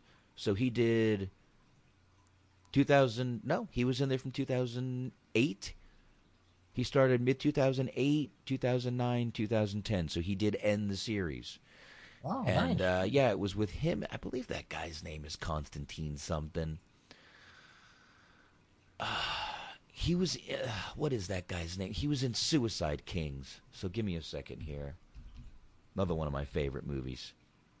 Is that the one with uh? Walken. Oh yeah, yeah. Yeah, Christopher Walken. Let me see who is that guy's name in the movie. He played. There he is. TK. No, Jeremy Sisto. I'm sorry, that's his name. Jeremy Sisto. You ever see Suicide Kings, bro? You got to check out Suicide Kings. Jeremy Sisto was in Clueless and a bunch of other movies like that. So, Oh, yeah, yeah. You you you've probably seen a Breaking Point, um, Law and Order, uh, Numbers. He did a couple episodes of Numbers. He's been in some stuff. I, he, he's pretty cool. But yeah, my the main movie I, I know him from is Suicide Kings with Christopher Walken and uh, kid from um, Yeah. Roseanne. Oh, D. Uh, you mean DJ No, or uh, what was the uh, the one that dated uh Darlene or Becky? Darlene. Uh, date the Big Bang uh kid. Uh, yeah, yeah, he's in it too. Get guy like I forgot his name. I know his name. Guy like Mm-hmm. something like that. Uh, uh, J. Dale, Henry Thomas, uh, Brad Garrett. Jeez, yeah, Brad, Brad, Brad Garrett's in that movie too. Ira, where the fuck is Ira in this movie? Jesus Christ, IMDb's fucking with me tonight. They don't like me. Oh, oh, while you're doing that, um, since we're you know we're a movie slash TV review show, Johnny Galecki, you were right. Go ahead. Sorry. Johnny Galecki, I, I wanted to send out condolences and rest in peace to a Florence Henderson. That was a Yeah. that was a her. I mean, I mean, obviously, you know, she was 82, natural causes, but that that I, I don't know, man. 2016, I put it put it up on Facebook when it happened. This year can go fuck itself. just, just just go fuck itself. I worry for next year, bro. I'm not even gonna put it out there, man. But that that was that one was sad because um, uh, you know, she was 82, but I will say that she took amazing care of herself, and outside of the natural aging process, she always looked like Carol fucking Brady. Yeah. If Yeah. you really look at it, she she looked good for her age. Yeah. And you know, if you have never watched, speaking of Florence Henderson, if you never watched the uh, Mike Tyson one man show, Uh-huh. you need to also somehow figure out how to watch that. I believe it's still on Netflix. Um, he talks about a story where she came to visit him in jail. wait, a minute. And he's like, Carol yeah. Brady visited Mike Tyson in jail. Yeah. please tell us, Fox, please. I I wonder if I can find it. Uh, by the way, it's it's just, um, just, just that, that's just the, just the thought of Mike Tyson and Florence Henderson saying that in the same sentence is just gold waiting to happen. Let me see if I can find it real quick while we're talking about it. I mean, you know, we're uh, what was the name of this thing? I think it was called Ty- It was called Tyson. I forgot he was actually on Law and Order SVU ones too. I, I'm surprised. How have how have I not seen this? I don't know, but uh, there is. I for, I forgot what it's called. God damn it! It came. Was it like a roasting type thing where? No, it wasn't. It was um. It's on Netflix. I'll look it up in a second. Go to Netflix, type Mike Tyson, see if something pulls up with his name. It's like a, it's, it's a Mike Tyson one man show. He just talks. It's all he does. He tells his story. That's what he does. Here, hold on. Mike Tyson, Florence. See if I can find it. Florence Henderson. Let me see if. Uh, wait, it might pull up. Unscripted, undisputed truth. That's what it is. Uh, if you haven't seen this, check it out. Check it out. Oh, it's five minutes. All right, all right. Here's what here's what we'll do. I'll We'll play uh, wrap after. up Home Alone real quick, and then we'll. I'll play it after. I'll play it after this. I think this might be where he tells. No, this isn't it. But you know what? I have a two-minute one here on a. He was he didn't he didn't he wouldn't see her. He was embarrassed. I have her telling the story, so I'll have her. I'll I'll I'll I'll play that after the show and after we uh after we're not recording. Um, yeah, let's go ahead and wrap this up, and then we can um shoot the shit real quick. Yeah, we'll shoot the shit. I mean, it's, we're we're almost at uh, about an hour and a half in. We're fine. Um, yeah, we're about an hour and forty in. So yeah, let's. Uh, I, we pretty much. I mean, you know, he goes to his family. We mentioned he does all the uh, horrible stuff to Pesci and Daniel Stern. Um, after that, you know, the cops come, blah blah blah. But he uh, he does get his family back. His mom does make it home, thanks to John Candy and the king of polka, polka polka polka. You never heard of it? Never heard polka polka polka? Maybe heard of it? Oh, no, okay. Oh yeah. but we yeah, we actually skipped over one little pivotal part. they actually uh, catch him for a little bit, and they actually threatened to like bite off his fingers and all this kind of crazy shit. Correct. And then and then uh, old man Marley. Mm-hmm. Once again, apologies for calling him old man, but Yep. that's what he's credited as. He comes up behind him with the shovel Mm-hmm. and literally saves his life. So once again, tying into the church scene, if that doesn't happen, Kevin would have been a dead duck. Yeah, yeah, which does tie in, and obviously, you know, uh, we see that they became friends in the movie, and um, you know, he do, his family does come back. Uh, somehow, he has the house all cleaned up except Buzz's room. Never figured that one out, did you? Um, yeah, he's like once again one of those things where you. Just, This is one of those I know. you really have to turn your brain off. We're not picking it apart. Uh, but this is another one thanks to John Candy or in the movie Gus Polinski, the king of polka.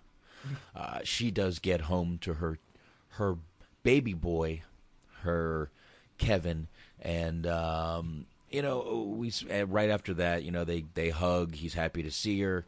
You know, oh, I'll never leave you again. And the rest of the family starts coming in, but what else happens? Kevin looks out the window, and old man Marley is holding, hugging his son and holding his uh, granddaughter. Yeah, I, I'm not gonna lie, man. Between Kevin reunited with his mom and that scene, I got I, I always get a little bit choked up at the end. Oh, Come on, man. It's an emotional moment, man. Come on, it, it's it's it's a cool moment. Don't make me bring up my soundboard for for THT for THT. Don't make me do it. Nah, nah, no. All jokes aside, though, it, it, it was it was just like a cool little tie-in because, like, you know, that scene in the church where the where this old man is breaking down, like, you know, he's there. He's basically almost like a stranger, like a creepy old man having to mm-hmm. sit in the shadows watching his granddaughter because he can't, he doesn't have any type of relationship with his son. So to see them, even though they don't really kind of delve deep into it at the end there, just to see that they had that resolution, they kind of came together. He actually has a relationship with his granddaughter, his son again. It was kind of cool to see. Yeah, yeah, it was. Was. I mean, look, it's I, you know, I mean, we said before it's a touching moment. It- look, this is a, it is a cutesy, adorable movie. I'm not gonna lie, it is, and you know, me having kids, it's, you know, it does definitely gives me a little, a little warm feeling sometimes. But I'm, I, I ain't gonna cry or nothing. I, I ain't no pussy. Anthony, Anthony. All right. Ladies and gentlemen, we got Ice Cube on the line. I was just watching. Ice Man never smiles. He always he, he looks perpetually pissed off all the time. I was just watching Straight Outta Compton before I walked in here, actually. Um, all right, here we go. Uh, as usual, most of the time at the end of the movie, we always go through the trivia. I like doing this. In the original script, Uncle Frank was actually the real mastermind behind Harry and Marv robbing the McAllister's house. I'm glad they didn't go down that route. I am too. Uh, Joe Pesci, Joe Pesci deliberately avoided Macaulay Culkin on the set because he wanted him to think he was really mean. Haha, not interesting. Mm-hmm.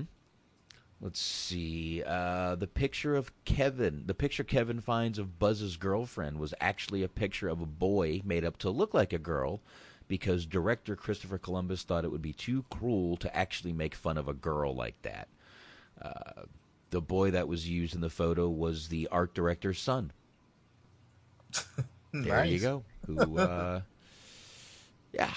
Okay. Now the movie that Kevin is watching on videotape, we all we we, we mentioned it earlier, is uh, it was called Angels with Filthy Souls. Um, so there there you go.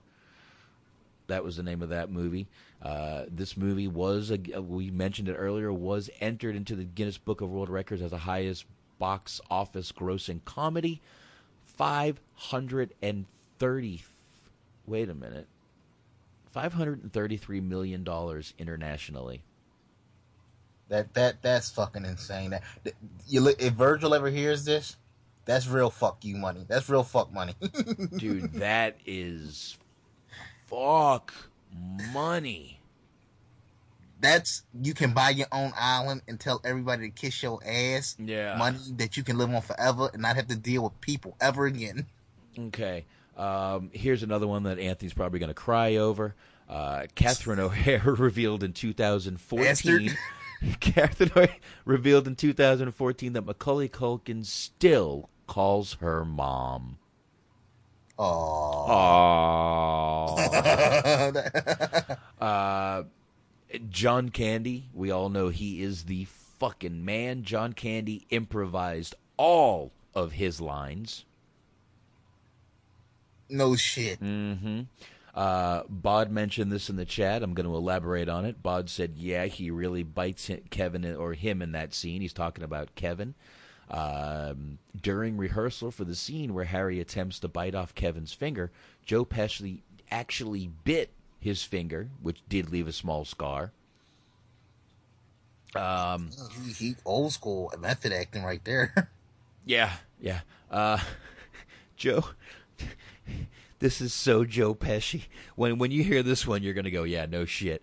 Joe Pesci kept forgetting that he was filming a family movie during his character's on-screen outbursts. So Tremendous. So director Christopher Columbus advised him to say fridge instead of the F word. So I guess he was just going fuck. Oh shit! Oh my god! If they ever release like an uh, like an un- unrated extreme edition of a Home Alone, they gotta c- include these outtakes because that'd be fucking gold. Yeah, that's awesome. I, I just want to see the outtakes today. Might be in there. Um, the line, the line where Kevin is chasing the guys through the house, and he says, "You guys give up, or are you thirsty for more?" That was improvised by him. Nice, nice. Yep, yep. The concept for this movie originated during the filming of a scene in Uncle Buck, in which Macaulay Culkin plays a character who interrogates a would-be sitter through a letterbox. Uh, that was obviously um, uh, the girl who played John Candy's uh, girl uh, fiance in that movie. Fuck, I forgot her name. She was in Streets of Fire. I forgot her name. Um. By the way, uh, if you're noticing the cousin in this movie, Fuller, looks a lot like Kevin. He's the one that they make fun of for wetting the bed. Does look a lot like Macaulay Culkin. Yeah, that's his younger brother, Kieran.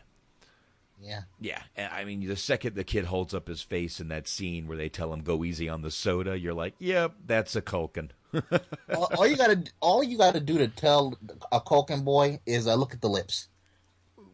Where? The lips are generally a dead giveaway. Boy, because they have none. Um, They don't, but what you what they do have in lips that they're like red, bright red as shit. shit, they could buy lips at this point.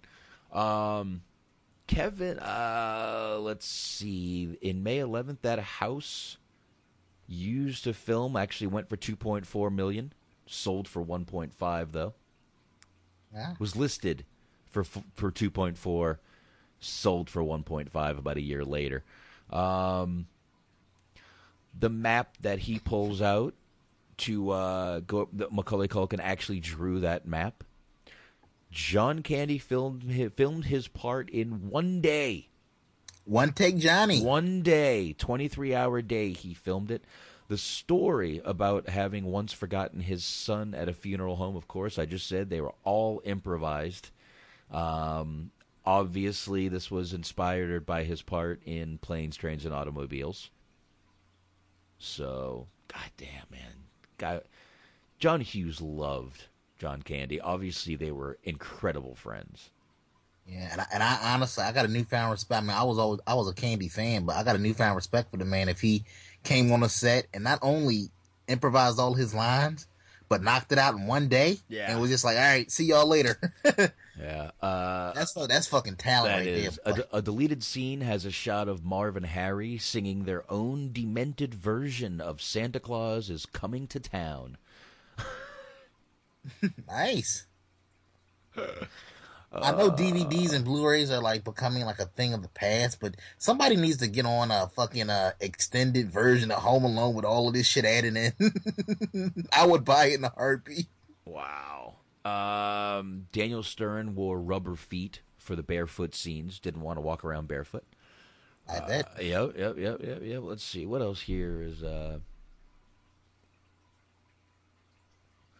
According to here we go. John Heard, who plays the dad, um, Kevin's dad in this in this movie. Let's see. It says according to Christopher Columbus, who was the Chris Columbus, the director of the movie, during an interview with Alec Baldwin on Baldwin's podcast. Does everyone have a podcast? Here's the thing, he says. Clearly. John Heard was unhappy working on the film, feeling the film was going to be terrible. However, upon seeing the finished film and its subsequent success, he uh, Heard apologized to Columbus when they were shooting this uh, when they were shooting the scenes on the sequel, uh, having broken character before his first take to tell Columbus, uh, "Hey, sorry, the movie did damn good." So.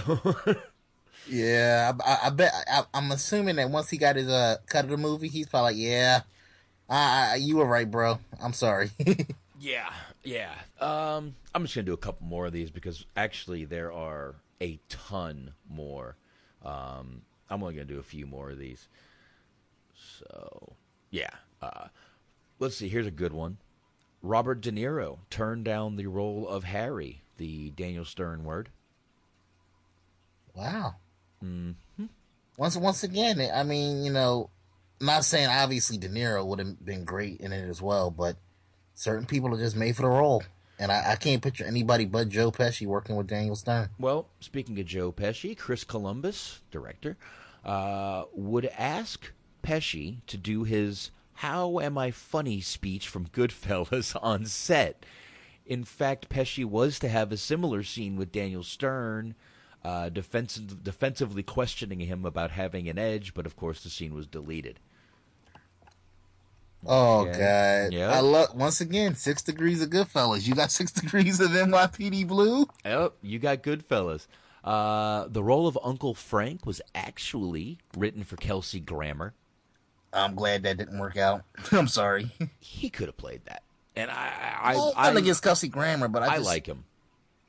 I like Kelsey Grammer. The Old Man Marley, that whole character was not in the original screenplay. Wow. hmm Oh Jesus! Why is this even in? There is a legend that Elvis Presley, who remember died in 1977, makes a cameo in this movie.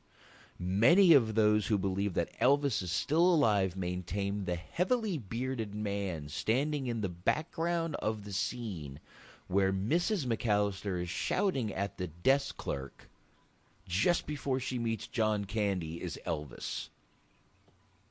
Uh, one of those. So in other words, this has like those uh, conspiracy Wait a minute. caps. It's time for me. I am a huge Elvis mark. This, is oh, sorry. This scene is getting looked up. I have to view this. I've got to see this. All right, church. We're already there. Where does she meet the man? Where does she? Oh, right here, right here, right here, right here. Okay. Back it up a little bit. All right. I'm looking. Okay. I'm looking for a bearded man. Bearded man. Where are you? Where oh where are you, Elvis? I don't see you, Elvis. Alright. The only bearded man standing behind her is not Elvis. Could be my dad. It's not. And it's certainly not Elvis. Okay. Anyone who thinks that's Elvis, what the fuck are you thinking? that doesn't look like Elvis at all. Oh yes. It doesn't at all look like Elvis. Uh, Oh my! And that's a long cameo, by the way. Yeah. Oh, oh, another random factoid here. It's kind of uh, ironic that uh, you know, you just brought up the scene where uh, apparently uh, Joe Pesci was supposed to reprise his famous "How do I make you? How am I a clown?" speech in Home Alone. yeah. Uh, they were actually they actually were like two months apart, almost roughly. Goodfellas was released on uh, September nineteenth in the states, nineteen ninety. Hmm. Home Alone comes out uh, November sixteenth, nineteen ninety.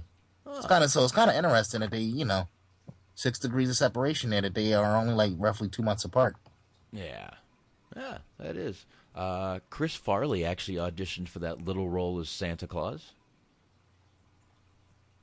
Originally, I, I, I, I honestly wish they had it worked out for him, and I think that would have been that he would he would he.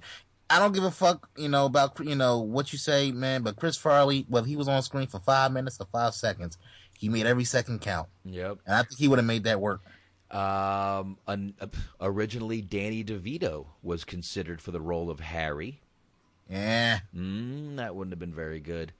Uh, let's see. Macaulay Culkin's stunt double was a very short 30 year old man at the time. Jon Lovitz turned down the role for Harry also. and I, I think we established you're not really a big Jon Lovitz guy. I like him. No, I, I, I, I never said I had a problem with him. I, I, I, I like Jon Lovitz. He's a little weird, but anyway, yeah. I mean, uh, that's pretty much. I mean, there's there's literally probably 50, 50 more of these. I'm not going to go through. I'm just looking for anything that catches my eye as cool or funny or. But uh, I don't think I see anything really here. No, nah, not really. Then it gets down into some cameos here. Obviously, Yeah. that wasn't Elvis.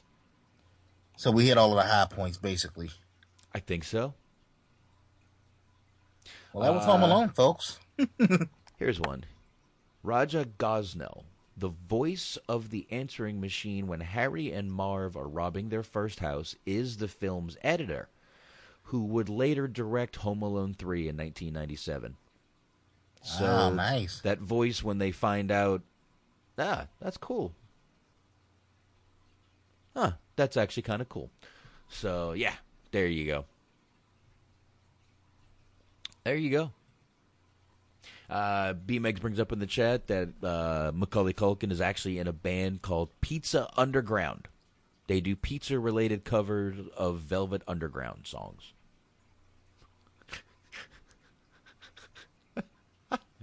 uh, Yeah, I read that. I really, I mean, I, I was thinking of a joke to make, but it's like the joke writes itself. Pizza Underground. Yeah. Yeah. Should be big right now, man. Little, you know, Lucha Under. They should get him on Lucha Underground. yeah, I mean, I, I mean, do you think? All right, look, obviously, whenever he pops up on anything these days, Macaulay Culkin, you're always going to think of the Home Alone kid. Yeah. Okay. Do you think that uh, he, if he wanted to make a comeback in the acting world, he could uh, pull it off Yeah. as a grown man? Yeah. Yeah. You don't think he will fall into that trap? Like, for example, like, uh, rest in peace, like a guy like Gary Coleman. After Diff'rent Strokes, he literally could not do anything else. People, people always looked at him as Arnold Jackson. Yeah, but he was also a mean person, which didn't help. well, yeah, that didn't help. But I, even without that, I think he would have been pigeonholed. He might have been. It's possible he might have been, but um, I don't know. Uh, I think he could come back though. I mean, uh, when he did that that little video he did at the you know in, in December of last year, people went nuts. That shit was like all over Facebook in like an hour. I mean, trust me, it was. You know, It goes to show absence makes the heart grow fonder. Because he's one of those guys that you know, you know, he uh, went crazy for those few years, but outside his acting career, he pretty much after that party monster, he kind of like retired almost. He quietly stepped away for a little while. yeah, yeah. But I mean, well, he didn't step away. He I mean, he did other things, but nothing like mainstream. he wasn't like, oh, he wasn't like uh putting himself out there a whole whole lot. Well, he kind of got fucked up. Yeah, I mean, those pictures of him were. I mean, he looked like a fucking rail. Yeah, he look. I mean, he looks much better now. He's obviously clean. Thank God. I hope he stays that way. But you know, I can't. I mean, outside of that, I can't feel too bad for the guy because he was uh he was fucking um the that seventies chick for a little while. Uh, Laura per, per, uh, Laura Propone, the red. No, no, uh, Mila Kunis. That's how you say her name. Oh yeah, the one that's with Ashton Kutcher now. Yeah, yeah, yeah. She's gorgeous. She's gorgeous. That girl. Yeah, man. Nice. Yeah, so yeah, he yeah, you know, he might have had some rough years, but it was some good times in between. mm-hmm. All right, man. Um, I don't know. I guess we should wrap up. Yeah, wrap up. We covered the movie. We did. We've covered the movie, and um, yeah, it's too late. Nobody ever calls this late. So that's it, man. I guess we can wrap this motherfucker up. You guys know you can catch us next Friday right here, same time. We will be here. We will be doing either what Christmas story. We'll do. Uh, you, let's let's do Christmas story next week. Yeah, definitely. we will do a Christmas story. story next week, so we'll go ahead and post that up on the Facebook. Just uh, THD movie review. You can find us right there on Facebook, Twitter, YouTube, Stitcher, iTunes, you name it, we're there. You can find us all. It's all there. Uh, Anthony, you got anything else, or is that good, man? That's good. We got it. We got it then. All right.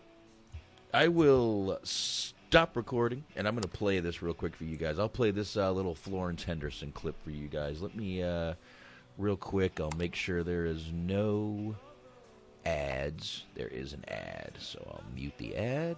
All right. Sorry, guys. If you want to check that clip out, though, just type in Mike Tyson, Florence Henderson, and it's Florence Henderson talking about the Mike Tyson visit. So there you go. Later, y'all. Later.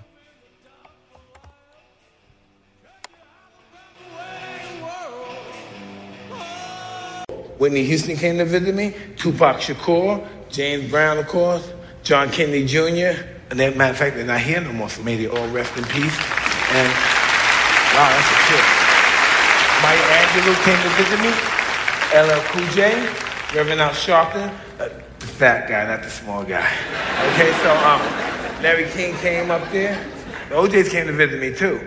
Not OJ Simpson, no your R&B, the band. Backstabbers. Even Florence Henderson from the Brady Bunch.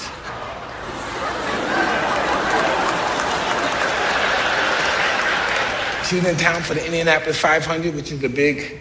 She was saying, God bless America. Yes. Sitting next to the mayor and the governor. And she said, I'd like to go see Mike Tyson. And, and the mayor said, then you should. At that day, I'm in the hole. I spend a lot of my time in the hole when I'm locked up. The guard comes and he says, oh, God, he's Mr. Tyson, sir. Real good guy, Christian guy. Mr. Tyson, sir, oh, sir, you just don't know who's seen you now. Ooh, they came. You never believe who's here seeing you now, sir. No, I'm saying like who, Michael Jackson? He said, no, not him. Even better, it's him as Florence Henderson from the Brady Bunch. I said, get the fuck out of here, right? and, then, and, then, he got he got um, he got insulted. and He said, "Excuse me, Mr. Tyson, sir. I've, I've always treated you like a man, sir. Since you've been here, I've never disrespected you, and sir, I'm a man, and I'm not gonna lie because I'm a Christian, sir. Yes, I am. I'm a Christian. Yeah, I know, I know, I know. Everybody say they're Christian. Everybody's a Christian. They ain't saved. I'm saved. and I said, okay, cool. As I'm going up, that's okay, cool. I'm gonna go meet Miss Henderson, beautiful person. And then, of course, there's always the asshole guard. Where you going, boy? huh, champ? Well, I'm going to see Miss Miss Henderson outside, and she she came to visit me, and I'm, I, I'd like to visit her. Not without these. It's holding the shackles. For people that know the shackles, it's like the Kunta Kinte thing, young man, okay? You're right here. And um, many times I've been in the hole, as I was explaining earlier, and sometimes my lawyer came to visit me. And if you're in the hole and you come and you visit your lawyer, and you're shackled up, but you can't shake his hand. You got to shake his hand like this. And I'm not going to shake Miss Anderson. How you doing, man? Hi, Miss Henderson, man. Well, I got caught. I got caught trying to run for freedom, man. Hey, man, do you know Mayor Goldsmith? Can you get me some help? I need liberation. I need isolation. I need some freedom. But I just couldn't do it. I just decided I'd rather not let Miss Henderson see me like this. But I was grateful for her visit and all my visitors. These people gave me hope in a hopeless place. They knew I wasn't the guy the DA wanted them to believe I was. Never that.